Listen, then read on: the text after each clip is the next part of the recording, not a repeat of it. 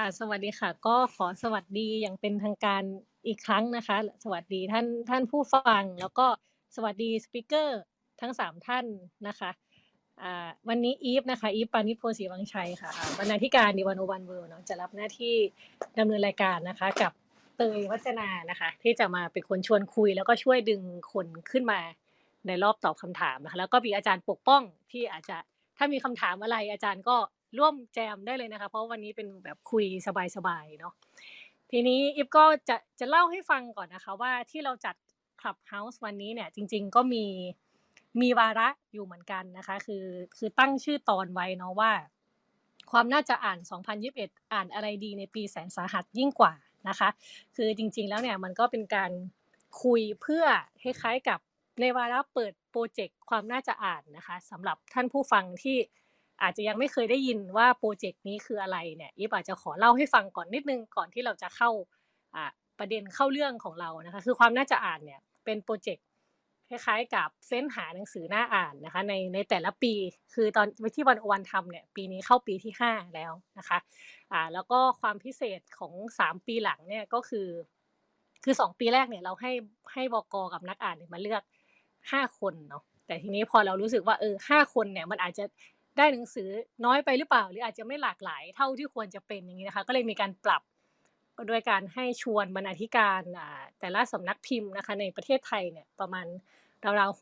60-70สำนักพิมพ์นะคะมามาเข้าร่วมเลือกหนังสือที่คิดว่าน่าอ่านในแต่ละปีนะคะแล้วก็จะมีธีมในแต่ละปีที่ต่างกันไปนะคะ ปีนี้ก็เป็นปีที่ 5 แล้ว แล้วก็นอกจากรางวัลของอนอกจากหนังสือที่บรรณาธิการเลือกแล้วเนี่ยเรายังเปิด ให้เป็นรางวัลอ่าความน่าจะอ่านขวัญใจมหาชนด้วยนะคะ ซึ่งก็คือเป็นการให้นักอ่านเนี่ยส่งหนังสือที่คิดว่าน่าอ่านที่สุดมา1เล่มนะคะ ซึ่งตอนนี้ถ้าเกิดว่าใครอยากเลือกนะคะ ก็สามารถเข้าไปดูรายละเอียดได้ในเพจ d101.world นะคะ หรือว่าถ้าฟังอยู่วันเนี้ยตอนเนี้ยอ่าท้ายช่วงท้ายการพูดคุยเนี่ยก็จะเปิดให้แต่ละท่านเนี่ยอ่าร่วมส่งหนังสือได้ว่าเออเล่มไหนที่คิดว่าน่าอ่านที่สุดในปีนี้นะคะ ก็เดี๋ยวจะมีทีม จดเอาไว้นะคะ ตอนนี้ก็คิดในใจกันไว้ก่อนนะคะค่ะแล้วก็วันนี้ค่ะเราก็เลยถือโอกาสนะคะชวนบรรณาธิการ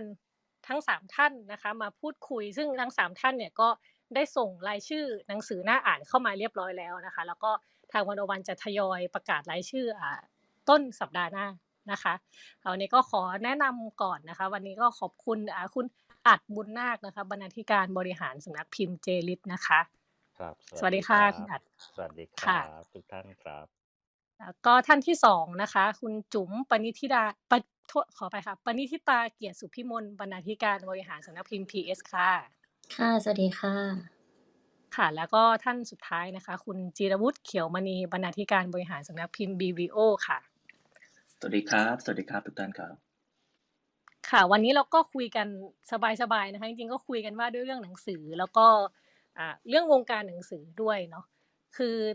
อ่าเราเริ่มต้นอย่างงี้กันดีกว่าค่ะว่าคือช่วงที่ผ่านมาเราก็จะ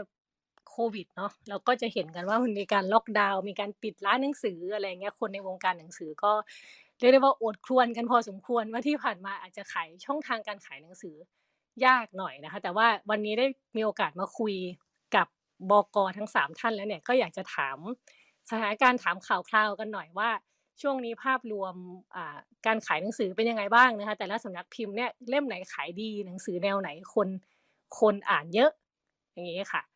อ่าเริ่มที่ใครเริ่มที่พี่จุ๋มก่อนเลยก็ได้ค่ะ พี่จุ๋มสำนักพิมพ์ PS ค่ะได้ค่ะ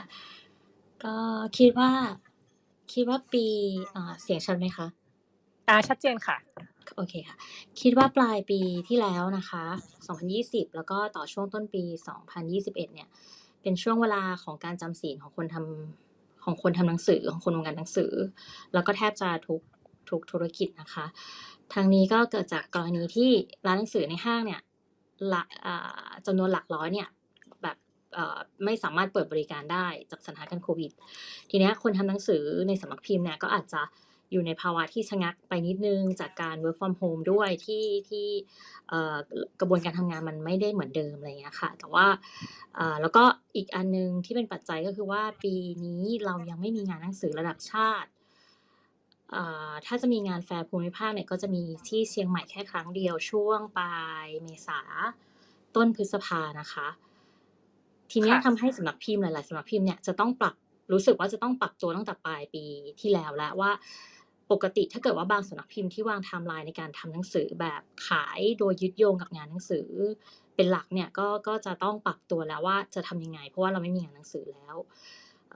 สำนักพิมพ์เล็ก แล้วก็สำนักพิมพ์ขนาดกลางเนี่ยก็อาจจะคล่องตัวหน่อยในการตัดสินใจ แล้วก็เหมือนเหมือนเราถูกเขย่าอะค่ะ ระบบนิเวศของของวงการหนังสือมันถูกเขย่าโดยสถานการณ์โควิด แต่ว่าพอพอมันอยู่ในสถานที่ทุกคนเริ่มตั้งตัวได้แล้วเนี่ย มันทำให้ จากการที่เราถูกเขย่านั้นอะเราถูกเราเราสามารถปรับตัวได้ค่ะ ทีเนี้ยสำนักพิมพ์ขนาดเล็กและกลางเนี่ยก็ตั้งตัวได้ไวนิดนึง แล้วก็มีหนังสือที่ออกใหม่ ๆ แบบไม่ไม่ได้รู้สึกสะดุดมากอะนะคะ แล้วก็มีท่ามกลางวิกฤตเนี่ยก็มีสำนักพิมพ์ใหม่ ๆ เกิดขึ้นด้วย เช่น Soy Place หรือว่าสำนักพิมพ์เล็กๆ ที่ผู้เขียนนะคะ พิมพ์เอง ค่ะ อืม ซึ่งในสถานการณ์ที่ร้านหนังสือในห้างเปิดไม่ได้เนี่ยมันทำให้มีร้านออนไลน์หน้าใหม่ ๆ เกิดขึ้น ซึ่งเหล่านี้ค่ะเป็นผู้เล่นหน้าใหม่ที่มาพร้อมกับเทคนิคการขายแบบใหม่ แล้วก็ครองพื้นที่การขายทั้งใน Twitter ทั้งใน Instagram แล้วก็โอเค อาจจะเป็นช่องทางการขายผ่าน s h อ p e e หรืออะไรก็ตามอะแต่ว่าเขามีเทคนิคการขายแบบใหม่ ๆ ที่ดึงดูดนักอ่าน เราคิดว่าเออมันอาจจะมีความช็อก ในช่วงแรกเล็กน้อยเนาะว่าว่าแบบเฮ้ยเราจะไปยังไงทำไงกันดีแต่ว่า ในการแก้ปัญหาเนี่ยเราเราก็มองว่าสำนักพิมพ์เอง อย่างน้อยที่สุดก็คือที่เท่าที่เรามองเห็นและเท่าที่เรารู้จักอะก็ถือว่ายังอยู่ในในในสถานการณ์ที่โอเคประมาณหนึ่งนะคะบางสำนักค่ะพิมพ์เท่าที่รู้มานี่ก็คือยอดออนไลน์เนี่ย เพิ่มสูงขึ้นนะคะค่ะแล้วอย่างแล้วอย่าง PS เองแล้วก็พิมพ์พิมพ์วรรณกรรมนะคะ แล้วก็จริงๆก็มีกลุ่มนักอ่าน เฉพาะ อยู่เหมือนกันนะคะ ตัว PS เองนี่ต้องปรับตัวยังไงบ้างไหมคะ หรือว่าก็คือแนวออนไลน์ก็คือมามาตั้งนานอยู่แล้ว คือปรับปรับนิดนึงเหมือนกันค่ะ ก็คือเอ่ออาจจะไม่ได้ใช้วิธียึดโยงกับงานหนังสือที่จะต้องออกมาพร้อมกันสามถึงห้าเล่มแล้วอะไรเงี้ยก็ใช้วิธีว่าเราออกหนังสือทีหน่อย ใช้เวลาในการโปรโมตแต่ละเล่ม เป็นเล่มๆไปอะค่ะ ในช่วงที่มีมีคนแบบ work from home หรือว่าคนล็อกดาวน์แบบไม่ไม่ไม่ได้ออกไปข้างนอก คือเราก็ยังมองว่าหนังสือก็เป็น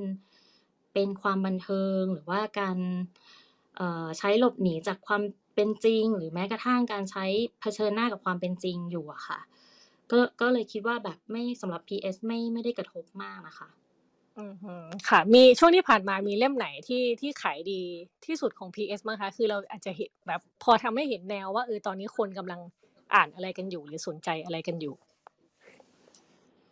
งาน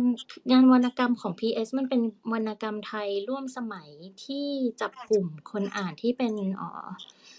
Gen Z หรือว่า Alpha ค่ะ มันก็เลยไม่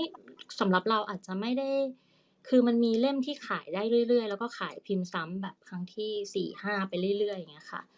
ถามว่ามีเล่มไหนที่โดดเด่นในช่วง ในช่วงปี ปีนี้เหรอคะค่ะ ก็คือมีเล่มที่เราพิมพ์ซ้ำสองครั้ง เออสองเล่มที่ที่ตั้งแต่เปิดสำนักพิมพ์มามันก็ยังมันก็ยังได้อยู่ก็คือเออเราทุกเออไม่ใช่เล่ม คุณคือดวงจันทร์ฉันสิ คนบ้าแล้วก็เอ่อพัสดุตีกับ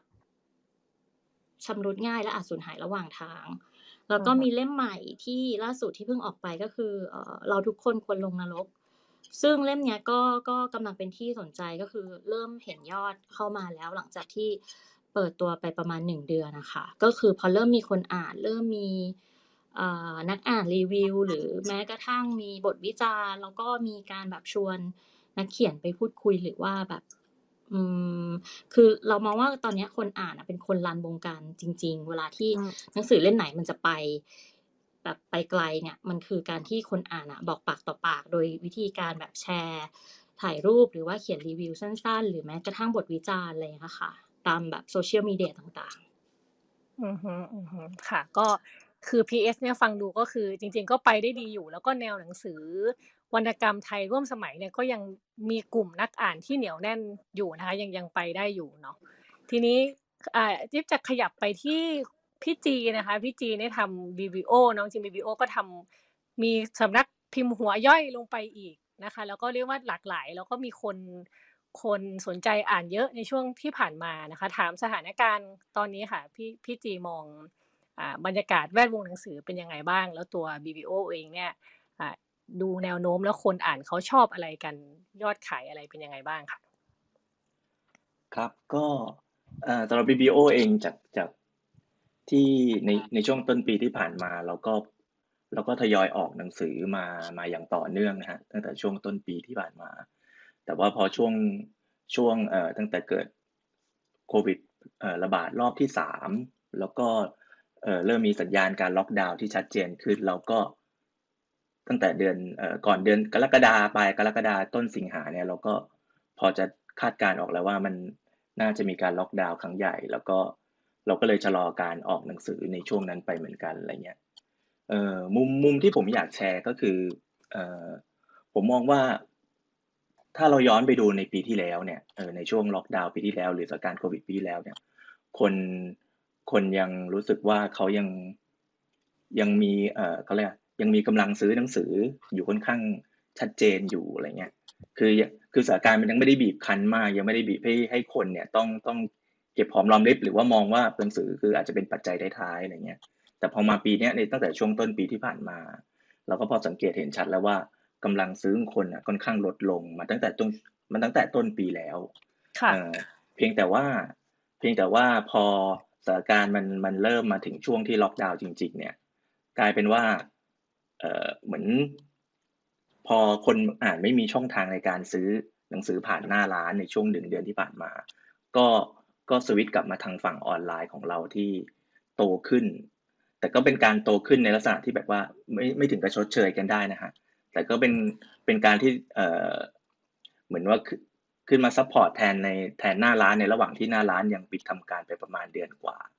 ตรงนี้ผมผมเลยสังเกตได้ว่า เออเหมือนก็ว่าโควิด เนี่ยมันเริ่มมาเปลี่ยนพฤติกรรมของคนคนอ่านเหมือนกัน ในแง่มุมที่ว่าเมื่อก่อนเอ่อยอดซื้อออนไลน์กับยอดเอ่อยอดขายจากทางหน้าร้านเองเนี่ยมันมันก็เป็นสัดส่วนที่ที่ต่างกันอยู่มาก ๆ อยู่อะไรอาจจะประมาณแปดสิบยี่สิบอันนี้สำหรับผมนะฮะเอ่อแต่ถ้าเกิดว่าในช่วงที่สถานการณ์โควิดแบบ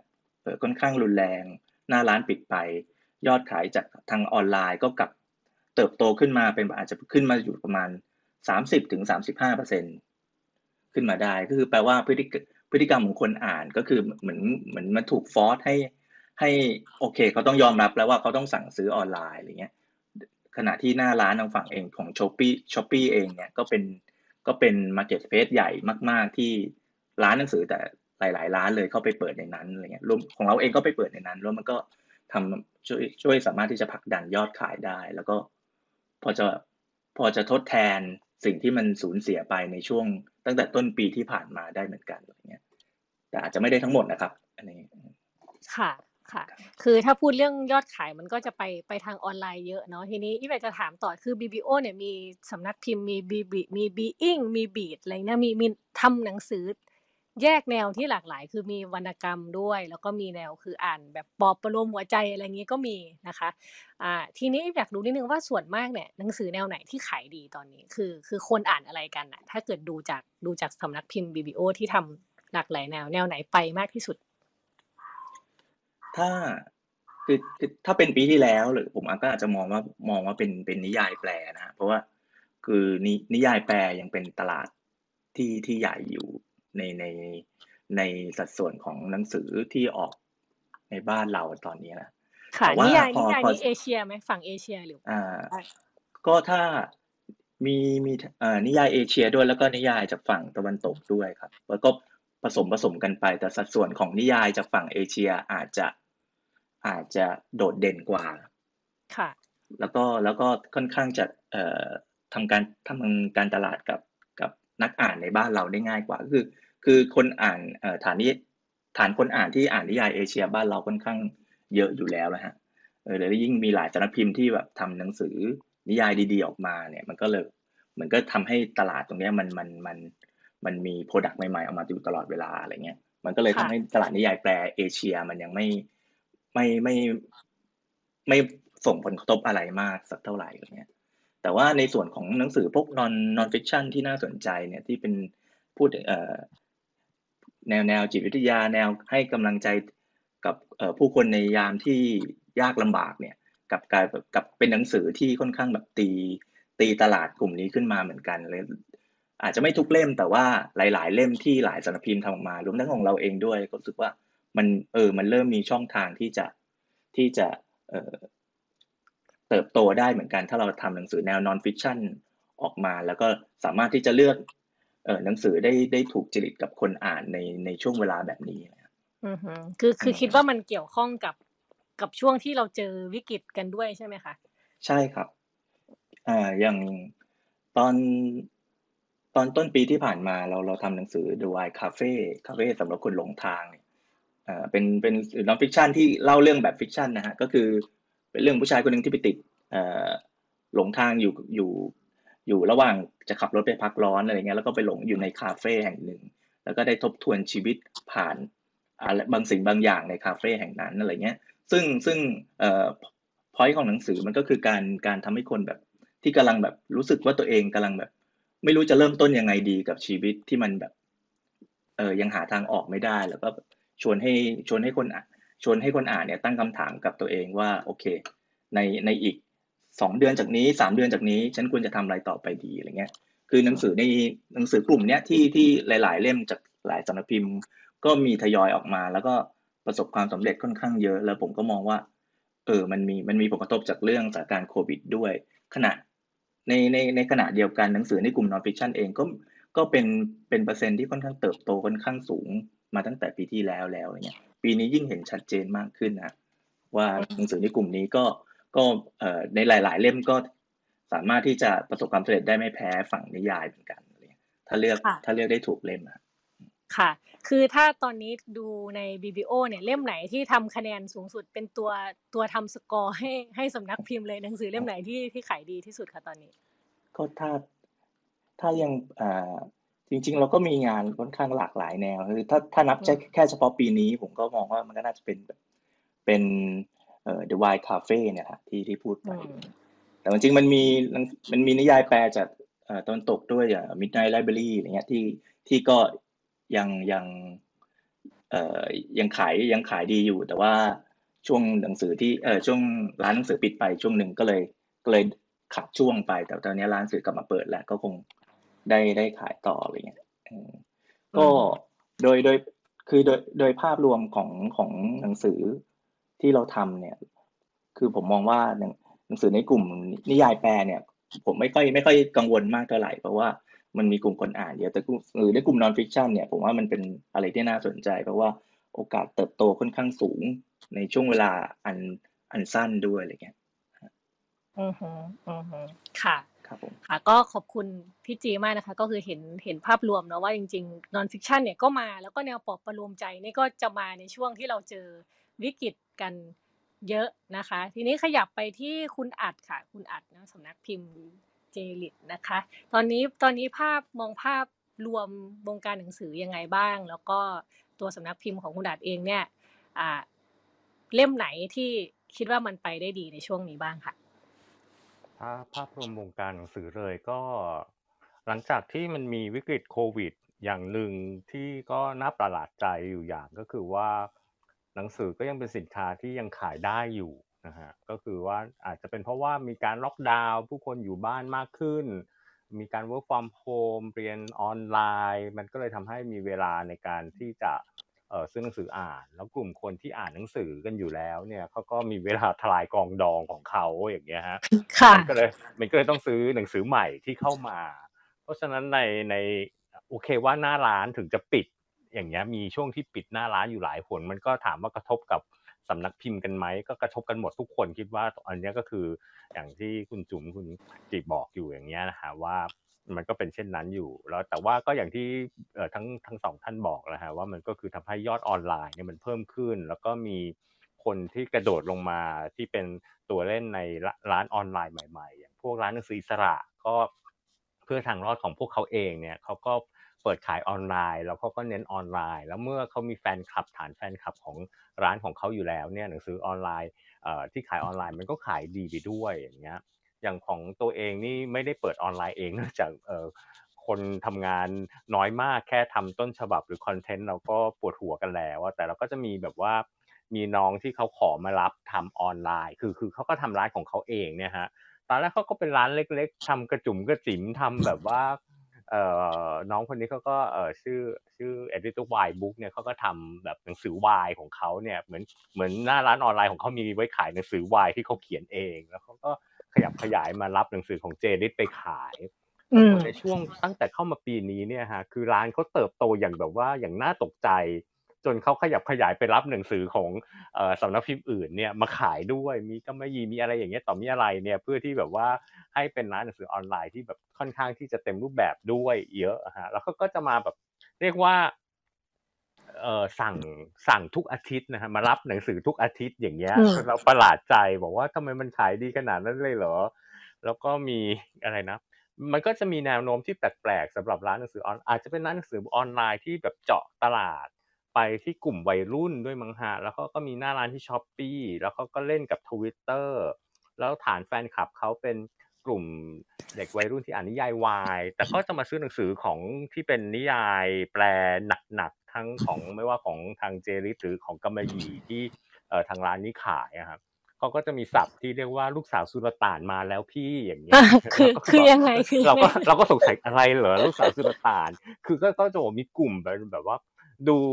จากวิธีการตอบเอ่อในช่องเอ่อ inbox อะไรอย่างเงี้ยก็คือจะเป็นแบบว่าเหมือนเด็กวัยรุ่นนี่แหละฮะซื้อซื้อที่ซื้อเหมาเซตอย่างเงี้ยเออซื้อแบบว่าซื้อยกชุด ซื้อนักเขียนคนนี้ยกชุด ซื้อเอ่อซีรีส์นี้ยกชุดอะไรอย่างเงี้ยฮะก็คือแบบได้บินใหญ่มากอะไรอย่างเงี้ยแล้วพอเขาเป็นร้านออนไลน์เล็กๆเขาก็จะตื่นเต้นอย่างเงี้ยฮะแล้วก็บอกว่าแล้วเขาบอกเขาบอกว่ามาทีเนี่ยไม่ได้มาแบบว่าแค่คนสองคนเนี่ยมาทีแบบบางทีมาต่อกันห้าหกคนอะไรอย่างเงี้ย แบบปึงปึงปึงปึงสั่งแล้วเหมือนแบบว่าโอเค ฉันปิดร้านอยู่ได้วันนั้นแล้วอะไรอย่างเงี้ยก็ก็เออก็ก็มันก็มีแนวโน้มที่เออน่าสนใจอยู่ แล้วก็ทำให้เห็นว่า เออเออที่เราเคยมีภาพเอ่อมายาคติหรืออะไรก็ได้ว่าภาพภาพเตอริโอไทว่าเด็กกลับไปอ่านที่เป็นอีบุ๊กหรืออ่านที่เป็นหนังเอ่อที่เป็นออนไลน์กันมาก แต่ว่าเหมือนกับวงการที่เป็นวงการ เอ่อที่อยู่ในกลุ่มแฟนดอมกลุ่มนิยายวายกลุ่มเอ่อไอดอลทั้งหลายนะฮะเออเขาก็ยังจะนิยมเก็บอะไรที่ให้เป็นที่ระลึกได้ เพราะฉะนั้นตัวหนังสือเล่มที่เป็น printing เนี่ยมันก็จะขายได้อยู่กับสำหรับกลุ่มนี้อยู่เรื่อยๆ แล้วก็เลยแบบเอออันนี้มันเป็นอะไรที่ที่เราก็ไม่รู้แล้วก็น่าสนใจ แล้วก็รวมถึงถ้าแนวโน้มในช่วงนี้ก็คือว่าเออ ด้วยสถานการณ์การเมืองด้วยความตื่นรู้ของเรื่องการเมืองเรื่องอะไรการวิพากษ์วิจารณ์สังคมต่างๆเนี่ยเอ่อมันค่อนข้างจะร้อนแรงอยู่นะฮะในช่วงเอ่อที่สองปีที่ผ่านมาเนี่ยตั้งแต่เหตุการณ์โควิดเนี่ยรวมถึงเอ่อการวิพากษ์รัฐ การวิพากษ์อะไรต่างๆ ต่อมีอะไรกับเอ่อความเชื่อต่างๆเนี่ยเพราะฉะนั้นพอเป็นหนังสือแนวที่เป็นหนังสือค่อนข้างที่จะมีแนวคิดซีเรียสนะฮะ ไม่ว่าจะเป็นนิยายแปลจะเป็น fiction เป็น non-fiction อย่างเงี้ยฮะทั้งหมดทั้งมวลเนี่ยก็จะกลายเป็นเป็นหนังสือที่ขายดีขึ้นมา จนเราก็ตกใจอะหนังสือที่เราเคยคิดว่าเป็นหนังสืออ่านยาก ก็กลายเป็นว่าหนังสือที่เอ่อคนเอ่อต่างเอ่อเอามาซื้อแล้วก็โหยหากันอย่างเงี้ยนะฮะแล้วก็เอ่อที่จะซื้อมากแล้วถ้าบอกว่าหนังสืออะไรที่ปีปีนี้เราก็ด้วยความบังเอิญ แล้วก็ด้วยอะไรหลาย ๆ อย่างด้วยสถานการณ์ที่เราทำให้เราปรับเขย่า ตัวการออกหนังสือที่เราเคยเตรียมไว้เนี่ยแล้วมันก็ด้วยความบังเอิญว่าทำไมก็ไม่รู้ว่าปีนี้เราออกหนังสือที่มีธีมเรื่องสงครามเนี่ยออกมา เราก็อ้าค่ะวตายแล้ว มันจะขายได้ไหมเนี่ยใช่ไหมมันเป็นดูเป็นเรื่องแบบโหดหูเรื่องซีเรียสในสถานการณ์แบบนี้ แต่ปรากฏว่าหนังสือที่เป็นแนวสารของความคิดในเรื่องสงครามโลกครั้งที่สองพอดีเราทำคลาสสิกในช่วงสงครามโลกของญี่ปุ่นอะไรนี้มาโดยตลอดอย่างนี้ใช่ไหมครับสงครามโลกครั้งที่สองเนี่ยเป็นหนังสือที่ปรากฏว่าได้รับความสนใจขายดีนะฮะอย่างเล่มหนึ่งเป็นวรรณกรรมเยาวชนอย่างเงี้ยเออก็ขายได้นะฮะแล้วก็คนก็ซื้อกันเออมาได้เรื่อยๆ หรือกระทั่งเป็นอีก อีกอีกเรื่องหนึ่งนี่เราคิดว่ามันมันน่าจะขายได้อยู่แล้ว เพราะว่าโดยนักเขียนที่ทที่ที่เขียนเนี่ยเออก็คือเออมีชื่อในเมืองไทยในระดับหนึ่งที่คนรู้จัก แล้วก็คนรองานเขียนกลุ่มนี้อยู่เยอะนะฮะแต่ว่าเราก็ไม่คิดว่ามันจะโหยขายได้ดีขนาดนี้ สิ่งที่เราตกใจอีกอันหนึ่งก็คือว่า ปีนี้วรรณกรรมเยาวชนของเรามาแรงแฮะอย่างเงี้ยค่ะที่เราไปทำโครงการกับทาง BBF นะฮะ Bangkok Book Festival เนี่ยฮะก็คือว่า มีทำโครงการหนังสือราคาถูกออกมาอย่างเงี้ยฮะที่แบบว่าพิมพ์ด้วยกระดาษ proof แล้วก็คือลดสเปคทั้งหมดเพื่อที่จะให้ลองดะลองลองลดคุณภาพของกระดาษสิ่งพิมพ์อะไรอย่างเงี้ยแต่ว่าจะทำยังไงให้ราคามันได้ถูกที่สุด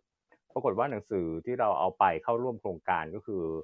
หนังสือวรรณกรรมเยาวชน ซึ่งที่เหลือเขาเอาหนังสือที่เป็นแบบหนังสือแปลหนังสือผู้ใหญ่หนังสืออะไรที่เป็นแบบหนังสือซีเรียสหมดเลยอย่างเงี้ย เป็นวรรณกรรมเยาวชนของเราที่สำนักพิมพ์เจดิเตอร์ในเครือของเราไปแปะปุ๊กไว้อันนึง ชื่อก็น่ารักเทียนสีแดงของนางเงือกปรากฏว่ากลายเป็นหนังสือที่แบบว่า ขายดีที่สุดในแปดเล่ม แล้วก็ขายหมดก่อนใครเพื่อนอย่างเงี้ย จนเราแบบว่าฮะอะไรอย่างเงี้ยขึ้นมาเราก็เออตกใจว่า เออมันเป็นอะไรที่ เพราะเราคิดว่าตอนที่เราพิมพ์ไปเนี่ยเราคิดว่าอ๋อ ต้องกลับมาเหลือบานเบอร์ถึงขั้นแบบว่าไปแบบหาเพื่อนฝูงที่เป็นอาจารย์ตามมหาวิทยาลัยแล้วก็ที่สอนเอกญี่ปุ่นอย่างเงี้ยว่าเอาสนใจเอาไปเป็นแบบว่า หนังสือเรียนไหมเพราะว่ามันมันเอาไปประกอบการเรียนในการเรื่องวิชาการแปลอะไรได้ง่ายเพราะว่ามันเป็นนิทานเยาวชนอย่างเงี้ยใช่ไหมฮะ มันก็แล้วก็เราทำในลักษณะรูปเล่มที่ราคาประหยัดเนี่ยเพราะฉะนั้นนักศึกษาหรือนิสิตนักศึกษาก็น่าจะซื้อได้อย่างเงี้ยถึงขั้นไปแบบบอกก่อนล่วงหน้าเพื่อที่จะแบบว่าคอยระบายสต็อกที่จะต้องเหลือปรากฏว่าไม่ต้องระบายมันก็หมดเกลี้ยงสต็อกไปเลย จนเราก็ตกใจแล้วก็ดีใจอยู่เหมือนกันแต่ทีนี้ถ้าถามว่าหนังสืออะไรที่ขายดีที่สุดของสำนักพิมพ์เรา ก็ประหลาดมากว่าเราก็ขายเล่มนี้มาสี่ห้าปีเป็นเล่มแรกของสำนักพิมพ์ แล้วก็ยังเล่มเป็นเล่มที่ best seller ที่สุดก็คือสูญสิ้นความเป็นคนจนเราบอกว่าหนูคือแบบว่าเราเราก็จะเรียกเรียกเรียกหนังสือหนูหนูให้พื้นที่คนอื่นเขาบ้างอย่างเงี้ยคือแบบว่าให้คนใหม่ ๆ เนี่ยเขาขึ้นมาบ้างอย่างเงี้ยเขาก็จะยังจองแบบว่าขายดีมากขายดี แล้วมันก็จะเกิดกระแสทุกครั้งที่เวลามีม็อบ หรือมีอะไรอย่างเงี้ยหรือมีการเรียกว่ามีการกระทำจากฝ่ายรัฐาเข้าสู่ม็อบ หรือเข้าสู่ประชาชนหรืออะไรก็ตามที่ประชาชนเเกิด ความโกรธครึ่งอะไรขึ้นมาอย่างเงี้ยหนังสือเราจะได้รับการแชร์หน้าปกเนี่ยด้วยความที่สูญสิ้นความเป็นคนเนี่ยด้วยชื่อมาฮะเนมมิ่งมันก็คือกลายเป็นไวรัลแล้วก็กลายเป็นกระจายไปอยู่ในทั่วแบบว่าเออเออเขาเรียกอะไรในในในโลกโซเชียลแล้วก็ทำให้ทุกคนเนี่ยก็คือหันมาสนใจหนังสือมันก็จะมีระลอกที่เวลาอะ เกิดไวรัลหนหนึ่งคนก็จะฮือสั่งกันมารอบหนึ่งคือสั่งกันมารอบหนึ่งแล้วก็แบบก็ยอดก็ยังถล่มทลายอยู่เป็นที่หนึ่งไม่ว่าจะเป็นยอดหน้าร้านหรือยอดออนไลน์ ทั้งทั้งที่เราก็หวังว่าอยากให้เล่มอื่นเราขายดีแบบว่าแบบนี้บ้างอย่างเงี้ย แต่ว่าเล่มนี้ก็ยังเป็นเล่มที่เขาเรียกว่าอะไรเขาเรียกว่ามันก็เออขายดีที่สุด แล้วก็ขายดีตลอดการมา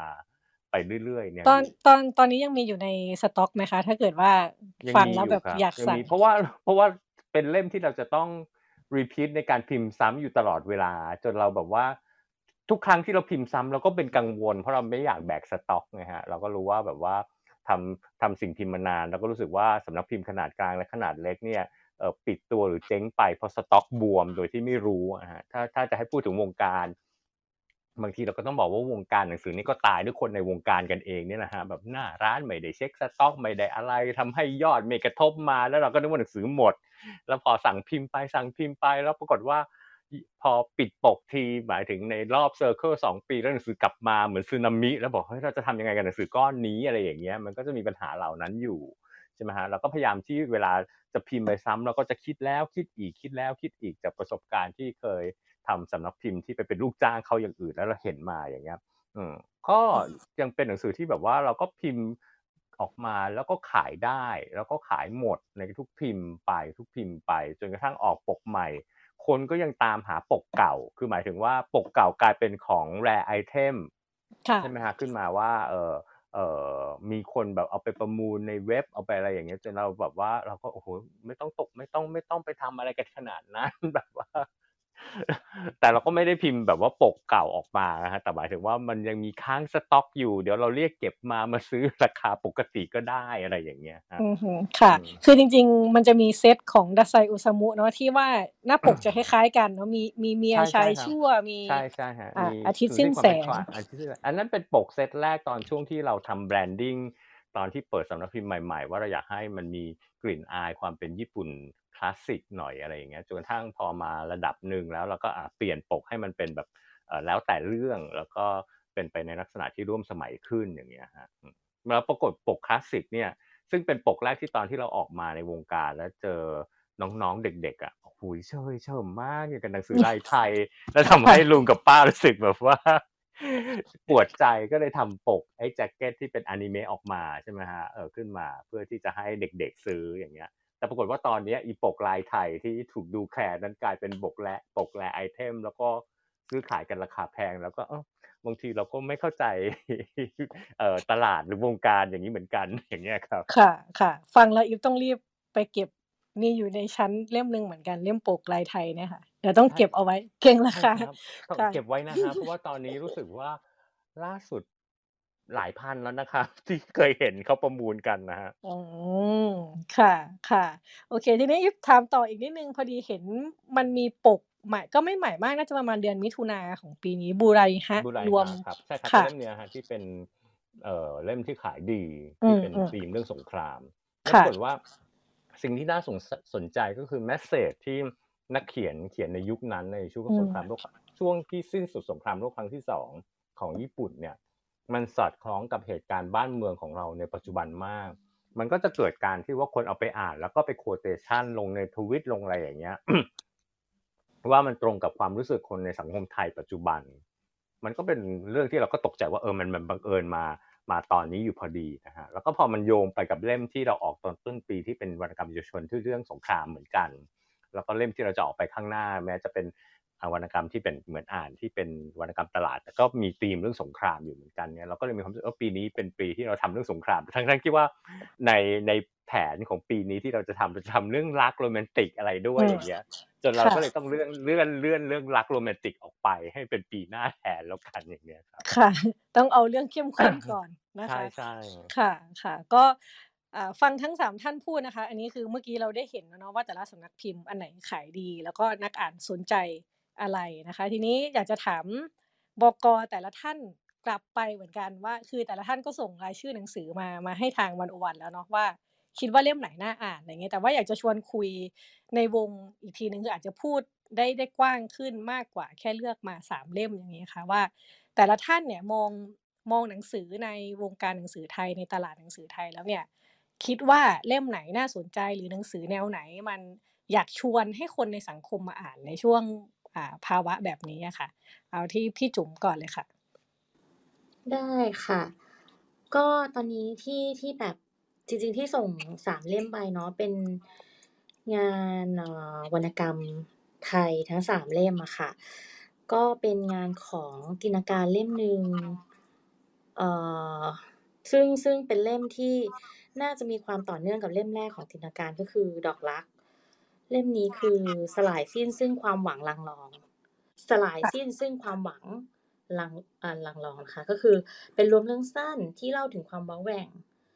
ความแตกร้าวของสิ่งที่เรียกว่าครอบครัว สะท้อนถึงความแบบคาดหวัง ความกดดัน ภาษาของจินตนาการเนี่ยก็ยังคงแบบคลุ้งไปด้วยกลิ่นของดอกไม้ มีความอบอุ่น แต่ว่าก็ก็คือแฝงไปด้วยความเศร้า เจือไปด้วยความเศร้า แต่ว่ามันก็ยังมีความแบบนุ่มนวลอบอุ่นนะคะ แต่ว่าจินตนาการเนี่ยคิดว่ามีพัฒนาการในการเขียนจากเล่มเล่มแรกที่ที่เป็นดอกรักอะค่ะ มันมีความกลมกล่อมมากขึ้น เล่มที่สองที่เราเสนอไปก็คือเล่มโอ้แม่มหากวีสีศตวรรษที่สิบเอ็ดเล่มเนี้ย เราอยากยกเป็นวรรณกรรมที่แบบดิสทับแวดวงวรรณกรรมเลยอะก็คือ มีความประชดประชันสังคมไทยได้สนุก แล้วก็มันมีความในขณะเดียวกันมันก็ประชดประชันวงการวรรณกรรมไทยด้วย ก็คือตัวนักเขียนเองเนี่ยไม่ได้ปะหมายถึงว่าไม่ได้ออกสื่อแล้วก็ไม่ได้แบบปรากฏตัวเองเนาะว่าเป็นใครยังไง ก็คือเป็นแบบใช้นามปากกา แล้วก็ดูจะลึกลับนิดนึงแต่ว่าเล่มนี้เป็นเล่มที่มีคนพูดถึงค่อนข้างมาก โดยเฉพาะนักอ่านรุ่นใหม่ มีกระแสใน Twitter ค่อนข้างมาก จะเป็นเล่มสีเหลืองๆอะค่ะ มีน่าจะมีคนเคยเคยเห็นเล่มนี้ แล้วก็ออกแบบแบบปก เป็นตัวเขียนแบบหวัดๆธรรมดาเลยเขียนว่าแบบโอ้แม่มหากวีศรีศรีศตวรรษที่สิบเอ็ดค่ะผู้การเขียนนำเสคือนอคือนันนันดานีนันนะดานีใช่ค่ะ คือนันดานี เออมันมันมีความแบบแสบๆคันๆอะ ทั้งทั้งควรควร วิธีการเขียนวิธีการพรีเซนต์ของของนักเขียนไทยด้วยอะมันมันมีความทั้งรักแล้วก็ทั้งเกลียดวงการวรรณกรรมไทยอยู่อะเออเรารู้สึกว่าเล่มเนี้ย มันอ่านแล้วเรารู้สึกแบบ เออ มันตบตบเข่าอะ ตบเข่าประมาณว่าถ้าถ้าถ้าเราไปดูแวดวงวรรณกรรม วรรณกรรมไทยอะค่ะ มันจะมีในช่วงปีในช่วงปีที่มีม็อบอะ วรรณกรรมไทยก็ก็มีการเปลี่ยนแปลงที่คู่ขนานไปกับการเมืองของไทยก็คือว่ามันมีการตอบโต้ มันมีการต่อต้านความเป็นอนุรักษ์นิยมอยู่ เออเหมือนกับเหมือนกับนักเขียนไทยหลาย ๆ คนที่เป็นนักเขียนรุ่นใหม่ ก็พยายามที่จะแบบปลดแอก แล้วก็ขยับเพดานของประเด็นในการเขียนของภาษาของการเขียนอะไรอย่างเงี้ยค่ะ เพื่อเพื่อเป็นการต่อรองกับ นักเขียนทางฝั่งอนุรักษ์นิยมเนาะหรือว่าแม้กระทั่งพวกข้อจำกัดหรือว่าอุปสรรคต่างๆ ที่ที่นักเขียนรุ่นใหม่มองเห็นก็คือแบบสถาบันหรือว่าสมาคมทางภาษาวรรณกรรมต่างๆ แม้กระทั่งรางวัลรางวัลต่างๆ ที่ที่ที่มีอยู่ในในประเทศเนี้ยเออเล่มเนี้ยมันก็เลยตอบโจทย์ ตรงนี้ว่าแบบ เออเรามีมีการใช้คำที่ไม่เหมือนกับขนบเดิม ไม่สนใจความงามของภาษา ไม่สนใจกรรมการที่ผูกขาด ไม่สนใจคนที่ตั้งตัวเป็นศาลของการตัดสิน ความดีงามความเหมาะสมของการใช้ภาษา การชี้นำอะไรเงี้ยค่ะ การสร้างกรอบที่ที่มันไม่เข้ากับยุคสมัยแล้ว อืม แล้วก็มันจะมีประเด็นที่นักเขียนรุ่นใหม่ ๆ เนี่ย ก็จะไม่ เขาเรียกว่าอะไรอะคุณธรรมอันดีต่างๆ ที่ถูกกรอกหูโดยรัฐอะมันจะไม่มันจะไม่ไปด้วยกันกับเอ่องานเขียนที่คนอ่านรุ่นใหม่สนใจแล้ว ค่ะ อืม ซึ่งซึ่งอันนั้นอะมันครบอยู่ในเล่มของของนันดานี แล้วก็อีกอันหนึ่งที่เราแนะนำไปเป็นงานเขียนของนักเขียนที่พิมพ์เองเหมือนกัน ชื่อบิว เอ่อเป็นเรื่องราวของเทวทูต มันจะเป็นงานที่มีความแฟนตาซีนิดนึงแล้วก็มันมีเรื่องของเอ่อความลื่นไหลทางเพศเอ่อมีเรื่องของการปลอบประโลม พูดถึงแบบภาวะของมิตรภาพและการทำงานสร้างสรรค์เออเล่มนี้มันก็ก็ลิงก์กับการทำงานของตัวเองในการทำสำนักพิมพ์ด้วยนะคะ ว่าแบบเออประสบการณ์ส่วนตัวในการทำหนังสือเนี่ย มันก็มันก็ต้องอาศัยแบบ แรงบันดาลใจหรือว่า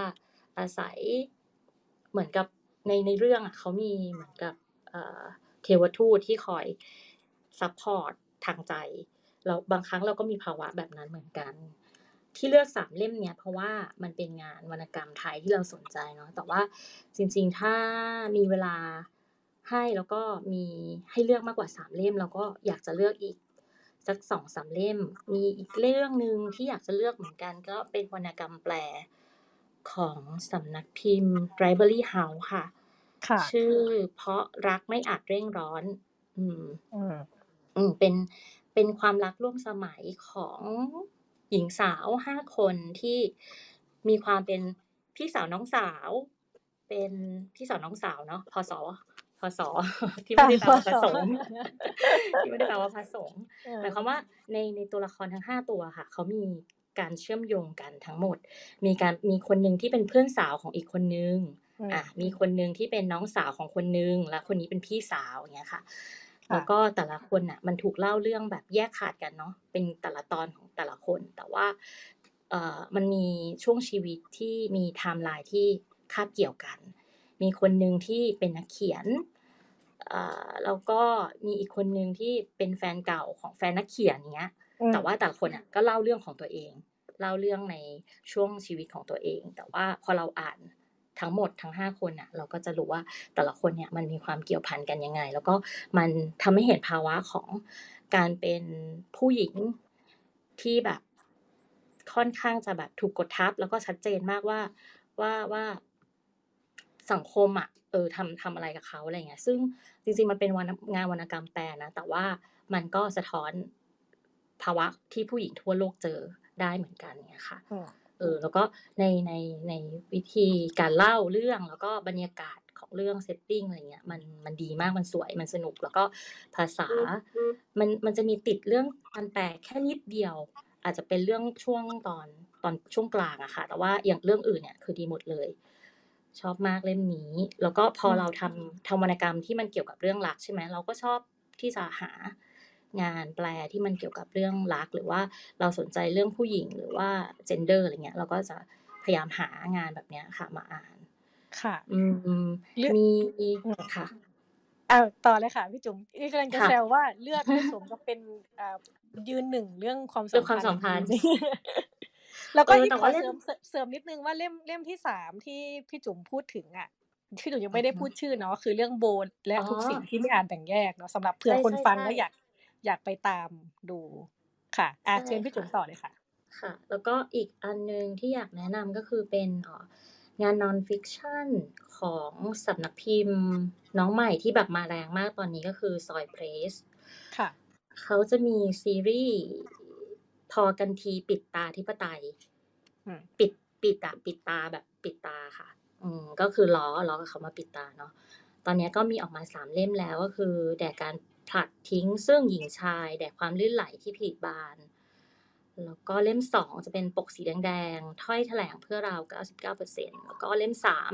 กำลังพ r ออเดอร์อยู่ ชื่อว่าจงเป็นสุขเป็นสุขเถิด แล้วก็ยังมีอันนี้อีก ที่น่าสนใจก็คือซีรีส์ครบและควรของเขาก็คือ เป็นงานเอาเอางานแบบบทความมาแปล ในราคาย่อมเยาเออ มันทำให้มันทำให้เพดานของการอ่าน แล้วก็การหาความรู้ของคนอะ มันไม่ได้ถูกจำกัดอยู่ที่แบบ การซื้อหนังสือราคาแพงอะไรเงี้ยค่ะ มันมันทำให้เราเข้าถึงง่ายขึ้น แล้วก็แบบมีบทความดีๆ บางอันที่เราแบบ เออไม่เคย ไม่รู้จะอ่านมันยังไง อาจจะมาจากภาษาอื่น ที่ไม่ใช่ภาษาอังกฤษด้วยอะไรอย่างเงี้ยค่ะอืมก็เป็นอืมสองสามอะเป็นสามเล่มบวกกับอีกหนึ่งโปรเจกต์ค่ะ ค่ะ ของสำนักค่ะพิมพ์แล้วก็เอ่อเล่มนิยายที่ชอบมากอีกอันหนึ่งก็คือเพราะรักไม่อาจเร่งร้อน อันเนี้ยอืมแบบเชียร์มากอยากให้คนแบบไปอ่านกันเยอะๆ โดยเฉพาะคนที่ชอบเรื่องรักแล้วก็ชอบเรื่องราวแบบ ผู้หญิงผู้หญิงอะเออ อือหือค่ะ ก็ขอเสริมนิดนึงว่าเล่มนี้อิฟก็อ่านแล้วเหมือนกันเป็นวรรณกรรมร่วมสมัยเยอรมันเนาะเป็นอืมคนคนเยอรมัน แล้วก็จริง ๆ แต่ละเรื่องมันก็จะคาบเกี่ยวกัน คือบางคนก็จะโผล่มาที่ฉากหนึ่งแบบเคยเล่าเรื่องนี้ไปแล้วแล้ว แล้วฉากนี้เคยปรากฏแล้ว แล้วคนหนึ่งเล่าในอีกของมุมมองของอีกคนหนึ่งอะไรอย่างเงี้ยค่ะก็คิดว่ามีวิธีเล่าเล่าเรื่องที่แบบน่าสนใจมาก ก็เสริมพี่จุ๋มไปว่าเล่มนี้น่าอ่านจริงๆนะคะเพราะความรักนี่อ่านเร่งร้อนเนาะไม่ไม่แน่ใจว่ามีคนแนะนำหมายถึงว่าอยู่ในลิสต์ของเอ่อ ความน่าจะอ่านไหมคะ อ่ามีค่ะมีมีอ่าเรื่องนี้คนก็มีคนแนะนำเหมือนกันก็คือค่ะเราเวลาเวลาที่เราแนะนำเล่มอะค่ะ ที่เราเลือกสามเล่มเล่มที่เราแนะนำไปอะก็คือ เราคิดว่ามันเป็นสามเล่มที่แบบอยู่อยู่โดยเฉพาะสองเล่มหลังที่เราเลือกอะมันเป็นสองเล่มที่เป็นวรรณกรรมที่อยู่แบบหลบๆนิดนึงอะแล้วเราอยากอยากจะแบบนำเสนอให้คนได้รู้จักอะเราก็เลยเลือกสองเล่ม ก็คือเล่มของโอแม่มหากวีกับเล่มนึงก็คือของโบบิวโบบิวใช่ไหมเออค่ะ ค่ะ ทีนี้ถามพี่จุ๋มต่อนิดนึงคือจะจะสังเกตว่าจริงๆพี่จุ๋มเลือกหนังสือกับความน่าจะอ่านมาหลายปีแล้วเนาะแล้วทุกปีเนี่ยพี่จุ๋มก็จะเลือกเล่มคล้ายๆกับเล่มที่ซ่อนอยู่ เล่มที่แบบไม่ไม่ได้ถูก พูดถึงมากหรือว่าเล่มที่คนพิมพ์เอง หรือเป็นนักเขียนหน้าใหม่อะไรอย่างนี้ซะเยอะค่ะแล้วจริงๆสำนักพิมพ์ PS เองเนี่ยก็เป็นคือพิมพ์หนังสือให้นักเขียนหน้าใหม่ซะแบบซะซะส่วนมากคือคือน่าจะน่าจะเกือบทุกเล่มของของสำนักพิมพ์อะไรอย่างเงี้ยนะคะถามพี่จุ๋มว่าพี่จุ๋มเห็นอะไรในในลักษณะใหม่ ๆ ที่เกิดขึ้นคือนักเขียนที่อาจจะพิมพ์เอง หรือนักเขียนที่ เพิ่งเริ่มต้นเข้ามาในวงการ แล้วก็เริ่มเขียนเริ่มเขียนพี่จุ๋มเห็นความน่าสนใจยังไงบ้างในในนักเขียนไทยใหม่ ๆ ค่ะ คือเอาตรงๆเลยคือเราเป็นคนชอบผู้เล่นหน้าใหม่ๆอะเรารู้สึกว่าเขามีเทคนิคในการเล่นที่น่าสนใจแปลกใหม่ที่เราไม่ไม่รู้ ตอนที่ทำ PS เมื่อเกือบ 6 ปีที่แล้วอะเราก็รู้สึกว่า เอ้ย เราเนี่ยแหละคือผู้เล่นหน้าใหม่เนาะปะแต่ว่าพอเราอยู่มา 5 ปี 6 ปีอะเรารู้สึกว่าเราเก่าแล้ว เออเราไม่ทันแล้วว่า ตอนนี้เขาสนใจเรื่องอะไรเขียนอะไรเราก็เลยพยายามที่จะหางานวรรณกรรมไทยจากนักเขียนใหม่ๆอะมาอ่าน แล้วเรารู้สึกว่า เออ มันก็ให้มุมมองกับเราหรือว่าแบบมันมันทำให้เราแบบรู้สึกว่า เอ้ย จุดเนี้ย เราเริ่มจะคุยกับนักอ่านไม่ค่อยรู้เรื่องแล้วนะเราจะกลายเป็นคนแก่หรือเปล่าอะไรเงี้ยเราก็เลยพยายามแบบหา หลักๆ แล้วส่วนใหญ่คือจะไปดูว่า Twitter เขาคุยอะไรกัน เออแล้วก็ดูว่าเล่มไหนกำลังมา หรือว่าเล่มไหนที่มันไม่ได้อยู่หน้าร้านอะ มันหาซื้อในในร้านปกติไม่ได้แต่ว่าอาจจะมีตามร้านออนไลน์เล็ก ๆ หรือว่าร้านเฉพาะกลุ่มอย่างเงี้ยเราก็จะไปหามาอ่าน แล้วก็พบว่าหลายคนเนี่ย เขียนหนังสือได้ดี แบบ แต่ว่าโดยโดยข้อจำกัดของบางอย่างอะเขาอาจจะไม่อยากรอสำนักพิมพ์ไงสมมติส่งมา PS เงี้ยเราก็มีเอ่อ ต้นฉบับที่เรียงคิว อยู่ว่าแบบจะต้องพิมพ์เมื่อไหรๆพอมีงานส่งมาอุ๊ยเป็นงานที่ดีนะ แต่ว่าพอเราบอกว่าแบบจะต้องรอในการพิมพ์นะอะไรเงี้ยคือเขาก็อาจจะรอไม่ได้ แล้วก็ด้วยเทคโนโลยีสมัยนี้ทำให้การพิมพ์อะมันเป็นเรื่องที่ไม่ได้ราคาสูงต่อไปอะเราก็เลยมองว่าก็ดีที่ที่ที่คนที่สามารถมีกำลังทรัพย์ในการพิมพ์เองได้อะมันทำให้หนังสือที่ควรจะพิมพ์ณตอนนั้นเลยอะไม่ต้องรอเวลา เงี้ยค่ะอือืมมเพราะฉะนั้นเวลาถ้าเกิดเราไม่ได้เป็นคนพิมพ์อะเราก็เป็นคนสสนับสนุนทางด้านอื่นก็ได้ เป็นคนแนะนำหรือว่าเป็นคนเอ่อเป็นคนอ่านแล้วบอกต่ออะไรอย่างเงี้ยค่ะ ค่ะค่ะขอบคุณพี่จุ๋มนะคะ เห็นดแนะนำหนังสือมาได้หนังสือหลายเล่มที่จริงๆอิ๊บก่อนหน้านี้ก็ไม่เคยได้ยินชื่อเหมือนกันบางบางเล่มนะคะ แล้วก็ให้ได้ให้คนได้คนได้เห็น มากขึ้นนะคะ แล้วก็รู้ว่ามีผลงานใหม่ ๆ ในในบรรณพิภพเนี่ยจำนวนมากเนาะที่ที่เราเนี่ยอาจเนี่จะยใช้หลุดคำรเนี้อดยสายตาไปใช้คำอันว่าบรรณาธิภพเนี่ย ชาว Twitter เขาอาจจะไม่เข้าใจเรานะแก่แล้วใช่ไหมเป็นคำคำโบราณอยู่อืมค่ะ โอเคค่ะอาทีนี้มาที่พี่จีนะคะพี่จีอ่า ในความน่าจะอ่านเนี่ยพี่จีส่งให้ให้คุณวีรวัฒน์นะคะ เป็นส่งเป็นตัวแทนของสำนักพิมพ์ BBO เนาะแต่ว่าก็ยังอยากถามพี่จีตรงนี้ว่ามองมองไปเนี่ยอ่าเห็นหนังสืออันไหนน่าสนใจหรือเห็นปกเห็นแนวไหน แล้วรู้สึกว่า เออมันมันน่าชวนให้คนไปอ่านน่ะค่ะ?ครับ ก็จริงๆปีนี้ผมเป็นปีที่ผมสนใจหนังสือทางฝั่ง Non-fiction มากขึ้นนะครับก็คือค่ฝั่ะงนิยาย ฝั่งนิยายแปลเอ่อญี่ปุ่นเราก็ เราก็คัดสรรอยู่แล้วอะไรเงี้ยแต่ฝั่งหนังสือ Non-fiction ผมว่ามันมีมีหนังสือที่หลากหลาย แล้วก็หนังสือที่ที่เอ่อเกาะเกี่ยวไปกับสถานการณ์ทางสังคม สังคมโลกด้วยที่มันเปลี่ยนแปลงไปตอนเนี้ย อย่างเล่มที่ผมถ้า ถ้าให้เลือกแนะนำผมอาจจะเลือกแนะนำสขอแค่เล่มเดียวพออะไรเงี้ยค่ะที่อ่านอยู่ตอนนี้แล้วก็ค่อนข้างจะชอบมากคือแบบเอ่อ "10 Lessons for Post-Pandemic World" เนี่ยของบทเรียนเพื่อโลกหลังการระบาดนะครับของ Faris Zakaria เนี่ย ที่ที่สำนักพิมพ์มติชนแปลอยู่แปลออกมาวางมีวางจำหน่าย แล้วตอนนี้เป็นเล่มที่ผมว่ามันเป็นหนังสือที่พูดถึงโลกโลกยุคหลังการระบาดได้ดีที่สุดได้ดีมาก ๆ เล่มหนึ่งในในเวลานี้เลยอะไรเงี้ย อาจจะเพราะด้วยคนเขียนเขาเป็นเป็นคอลัมนิสต์อยู่ Washington Post เอ่อ Washington Post แล้วก็เป็นนักข่าวเอ่อสายการเมืองวิเคราะห์เศรษฐกิจโลกอยู่เงี้ยเขาก็เลยค่อนข้างจะเเออมีหยิบจับประเด็นที่แหลมคมในการในการที่จะวิเคราะห์ ถึงถึงเอ่อโลกหลังโควิดของเราอะไรเงี้ยประเด็นที่ผมชอบในในเล่มนี้นะครับและอยากเพราะว่ามันมันมีมันมีอะไรหลาย ๆ อย่างที่ก็เกี่ยวโยงกับสังคมไทยอยู่เหมือนกันอะไรเงี้ยเออก็มองมองว่าเออคือคือโรคระบาดเนี่ยมันทำให้มันทำให้เอ่อทุกประเทศเนี่ยมีแต้มต่อที่เท่า ๆกันเออคุณอาจจะมองว่าอเมริกาหรืออังกฤษ รือประเทศที่เป็นประเทศมหาอำนาจเนี่ยสามารถที่จะจัดการโรคระบาดได้ดีกว่า แต่แต่ในปี 2563 ที่ผ่านมาในยุค Donald Trump เองอะไรเงี้ยเออเราก็ได้เห็นแล้วว่า มันก็เขาก็ไม่ได้เอ่อผู้นำที่ไม่ได้มีวิสัยทัศน์ในการในการจัดการกับโรคระบาดหรือในในเอ่อประเทศที่ยังดูแล้วยังขาดแคลนการให้ความสำคัญกับสาธารณสุขอย่างอย่างชัดเจนเนี่ยก็มีมีปัญหามาก ๆ เวลาที่เจอกับโรคระบาดแต่ละครั้งอะไรเงี้ย ซึ่งผมก็มองว่าเออหนังสือเล่มนี้มันพยายามจะเอ่อจะชำแหละเอ่อความความเอ่อไร้เดียงสาของแต่ละประเทศที่ที่กำลังแบบเผชิญหน้ากับโควิด แล้วก็เอ่อไม่ได้เตรียมรับมืออะไรกันเลยกับปีที่แล้วที่ผ่านมาแล้ว แล้วมันก็ทำให้เกิดการเอ่อสูญเสีย การเอ่อความเจ็บป่วย ความสูญเสียทางเศรษฐกิจ แล้วก็สูญเสียทางเอ่อชีวิตของผู้คนด้วยอะไรเงี้ยซึ่งในในในหลาย ๆ บทของเล่มนี้พยายามที่จะมองเห็นว่าเออใน โลกที่เราจะต้องอยู่กันหลังจากนี้มันคือมันมันต้องมองมันมันต้องเป็นวิธีการมองคนที่เท่าเทียมกันอะไรเงี้ยคือพูดง่ายๆคือ ถ้าคุณต้องอยู่กับโลกที่เอ่อโรคระบาดมันจะเอ่อเกิดสายพันธุ์ใหม่ในทุกๆสามเดือนเนี่ยเอ่อถ้าสาถ้าประเทศที่ไม่ให้ความสำคัญกับสาธารณสุขเอ่อจะอยู่รอดไหมในในในโลกหลังจากนี้อะไรเงี้ย นี่ก็เป็นประเด็นที่น่าคิดอะไรเงี้ยเออซึ่งหนังสือเล่มนี้ผมว่ามันมี มันมีหลาย factor มากๆที่ที่สามารถที่จะเอามาหยิบยกมองกับสังคมไทยเราได้เหมือนกัน แล้วก็แล้วก็พอมองสังคมไทยเอง แล้วก็ยังยังต้องเป็นห่วงอีก ยังเป็นต้องมีเรื่องต้องเป็นห่วงอยู่อีกมาก ๆเลยอะไรเงี้ยเออซึ่งซึ่งมันก็ทำให้คนอ่านเอง หรือกระทั่งผมเองก็เออก็ชวนคิดแล้วว่าเองก็ต้องส่งเสียงออกไปเหมือนกันว่า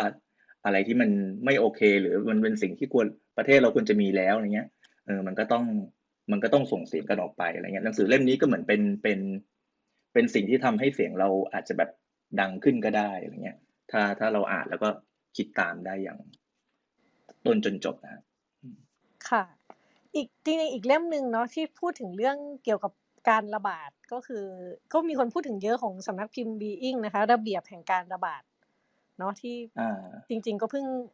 น่าจะเพิ่งพิมพ์พิมพ์ออกมาเนาะอ่าเป็นปีที่แล้วครับปีที่แล้วใช่ครับค่ะ อืมอย่างนี้ใช่แบบก็พวเป็กนพวกเนื้อหาอะไรนี่มันเหมือนหรือต่างกันยังไง เวลา non-fiction ที่เกี่ยวกับเรื่องโรคระบาดออกมาเนี่ย มันเราจะเห็นหลายเล่มเหมือนกันเนาะแต่ว่าไม่แน่ใจว่าเล่มไหนที่มันเออคิดว่า top form หน่อยอะไรแบบเนี้ยหรืออย่างระเบียบแห่งการระบาดเนี่ยมันมันเนื้อหาเป็นยังไงบ้างคะพี่จีครับครับเอ่อระเบียบแห่งการระบาดคือ the rule of contagion นะฮะก็คือมันมันจะเป็นเอ่อจะเขียนโดยคุณอดัมคุยคุยเอ่อคุยสกายเอ่อ Kucharski นักระบาดวิทยาระดับโลกที่เขาแบบศึกษาเรื่องวิเคราะห์การระบาดในโรคร้ายแรงให้กับสาธารณสุขโลกหลายมาหลายครั้งแล้วอะไรเงี้ย ทีนี้หนังสือในแต่ละเล่มที่พูดถึงโรคระบาดเนี่ยมันก็ถ้าในยุคที่โควิดเพิ่งจะมาใหม่ๆอะมันก็จะเป็นหนังสือที่พูดถึงแบบเอ่อที่เอ่อหลักการการระบาดของโรคต่างๆ ตั้งแต่แบบไข้หวัดใหญ่สเปนอายุอาฮิวาตกโรคไข้หวัดนก ซาเมอร์ต่างๆ เนี่ยคือโรคระบาดที่มาจากสัตว์ หรือมาจากเชื้อโรคที่มันกลายพันธุ์เนี่ยก็จะก็จะเป็นหนังสือที่จะอธิบาย แล้วก็อธิบายไปถึงผลกระทบในเรื่องเศรษฐกิจ ในเรื่องเออสังคมวิทยาสังคมมนุษย์ว่าเออโรคระบาดเนี่ยมันมันมันเข้ามาเปลี่ยนแปลงอะไร เปลี่ยนแปลงเออวิธีวิธีคิดหรือว่าเออเปลี่ยนแปลงรูปแบบการสื่อสารของคนยังไงอะไรเงี้ยเพราะว่า แล้วหนังสือในช่วงหลังๆเนี่ยโดยเฉพาะที่หลายสำนักพิมพ์ก็พิมพ์ออกมาของมติชนเองก็น่าสนใจหลายเล่ม แล้วผมก็มองว่า คือยิ่งยิ่งยิ่งเราอยู่กับโควิดนานแค่ไหนเนี่ย เราก็จะยิ่งเห็นหนังสือที่ออกมาวิเคราะห์สถานการณ์ได้ได้น่าสนใจมากยิ่งขึ้น ไม่ว่าจะวิเคราะห์จากตัวโรคผลกระทบจากโรคนี้โดยตรงเองหรือว่าวิเคราะห์ในแง่ที่ว่าเออเราจะอยู่กับโรคนี้หลังการระบาดยังไงอะไรเงี้ยค่ะ ค่ะท่านผู้ฟังที่ฟังอยู่นะคะ ถ้าเกิดว่าใครอยากจะแลกเปลี่ยนหนังสือ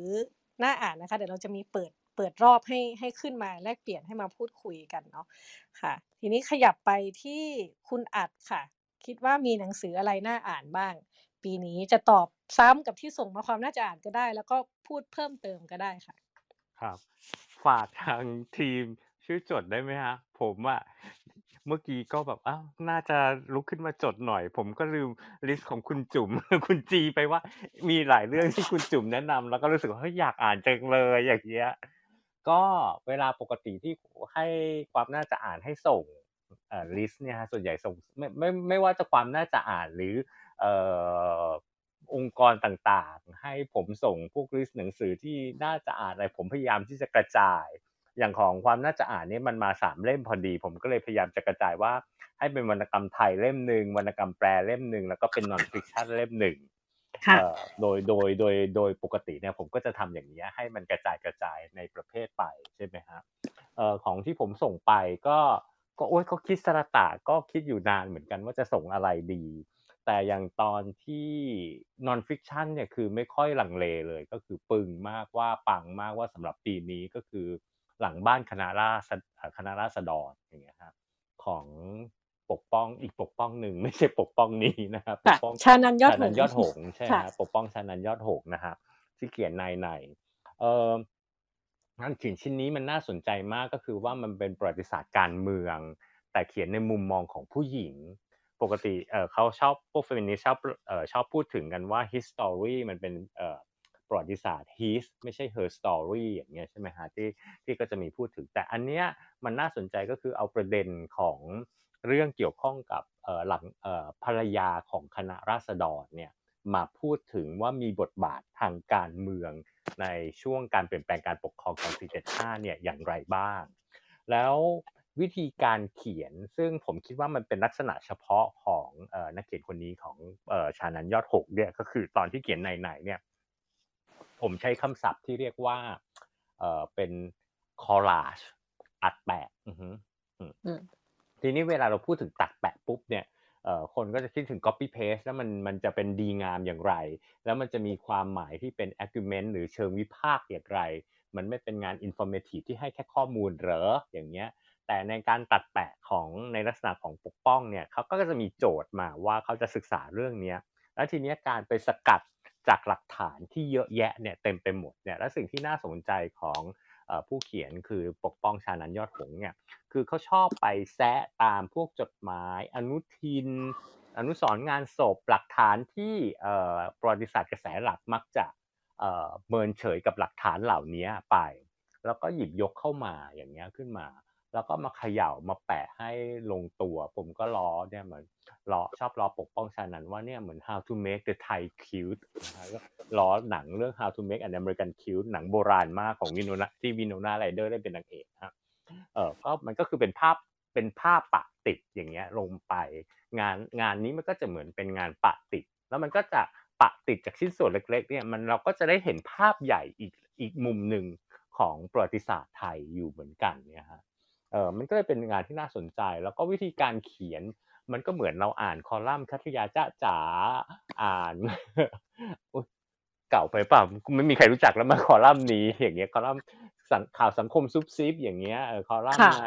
อ่า magazine Hello อะไรอย่างเงี้ยที่ซุบซิบไฮโซอะไรอย่างเงี้ยแล้วมันก็เหมือนเป็นเอาการเอาข่าวพวกนั้นมามาตัดเรียง แต่ว่าเวลาเมื่อ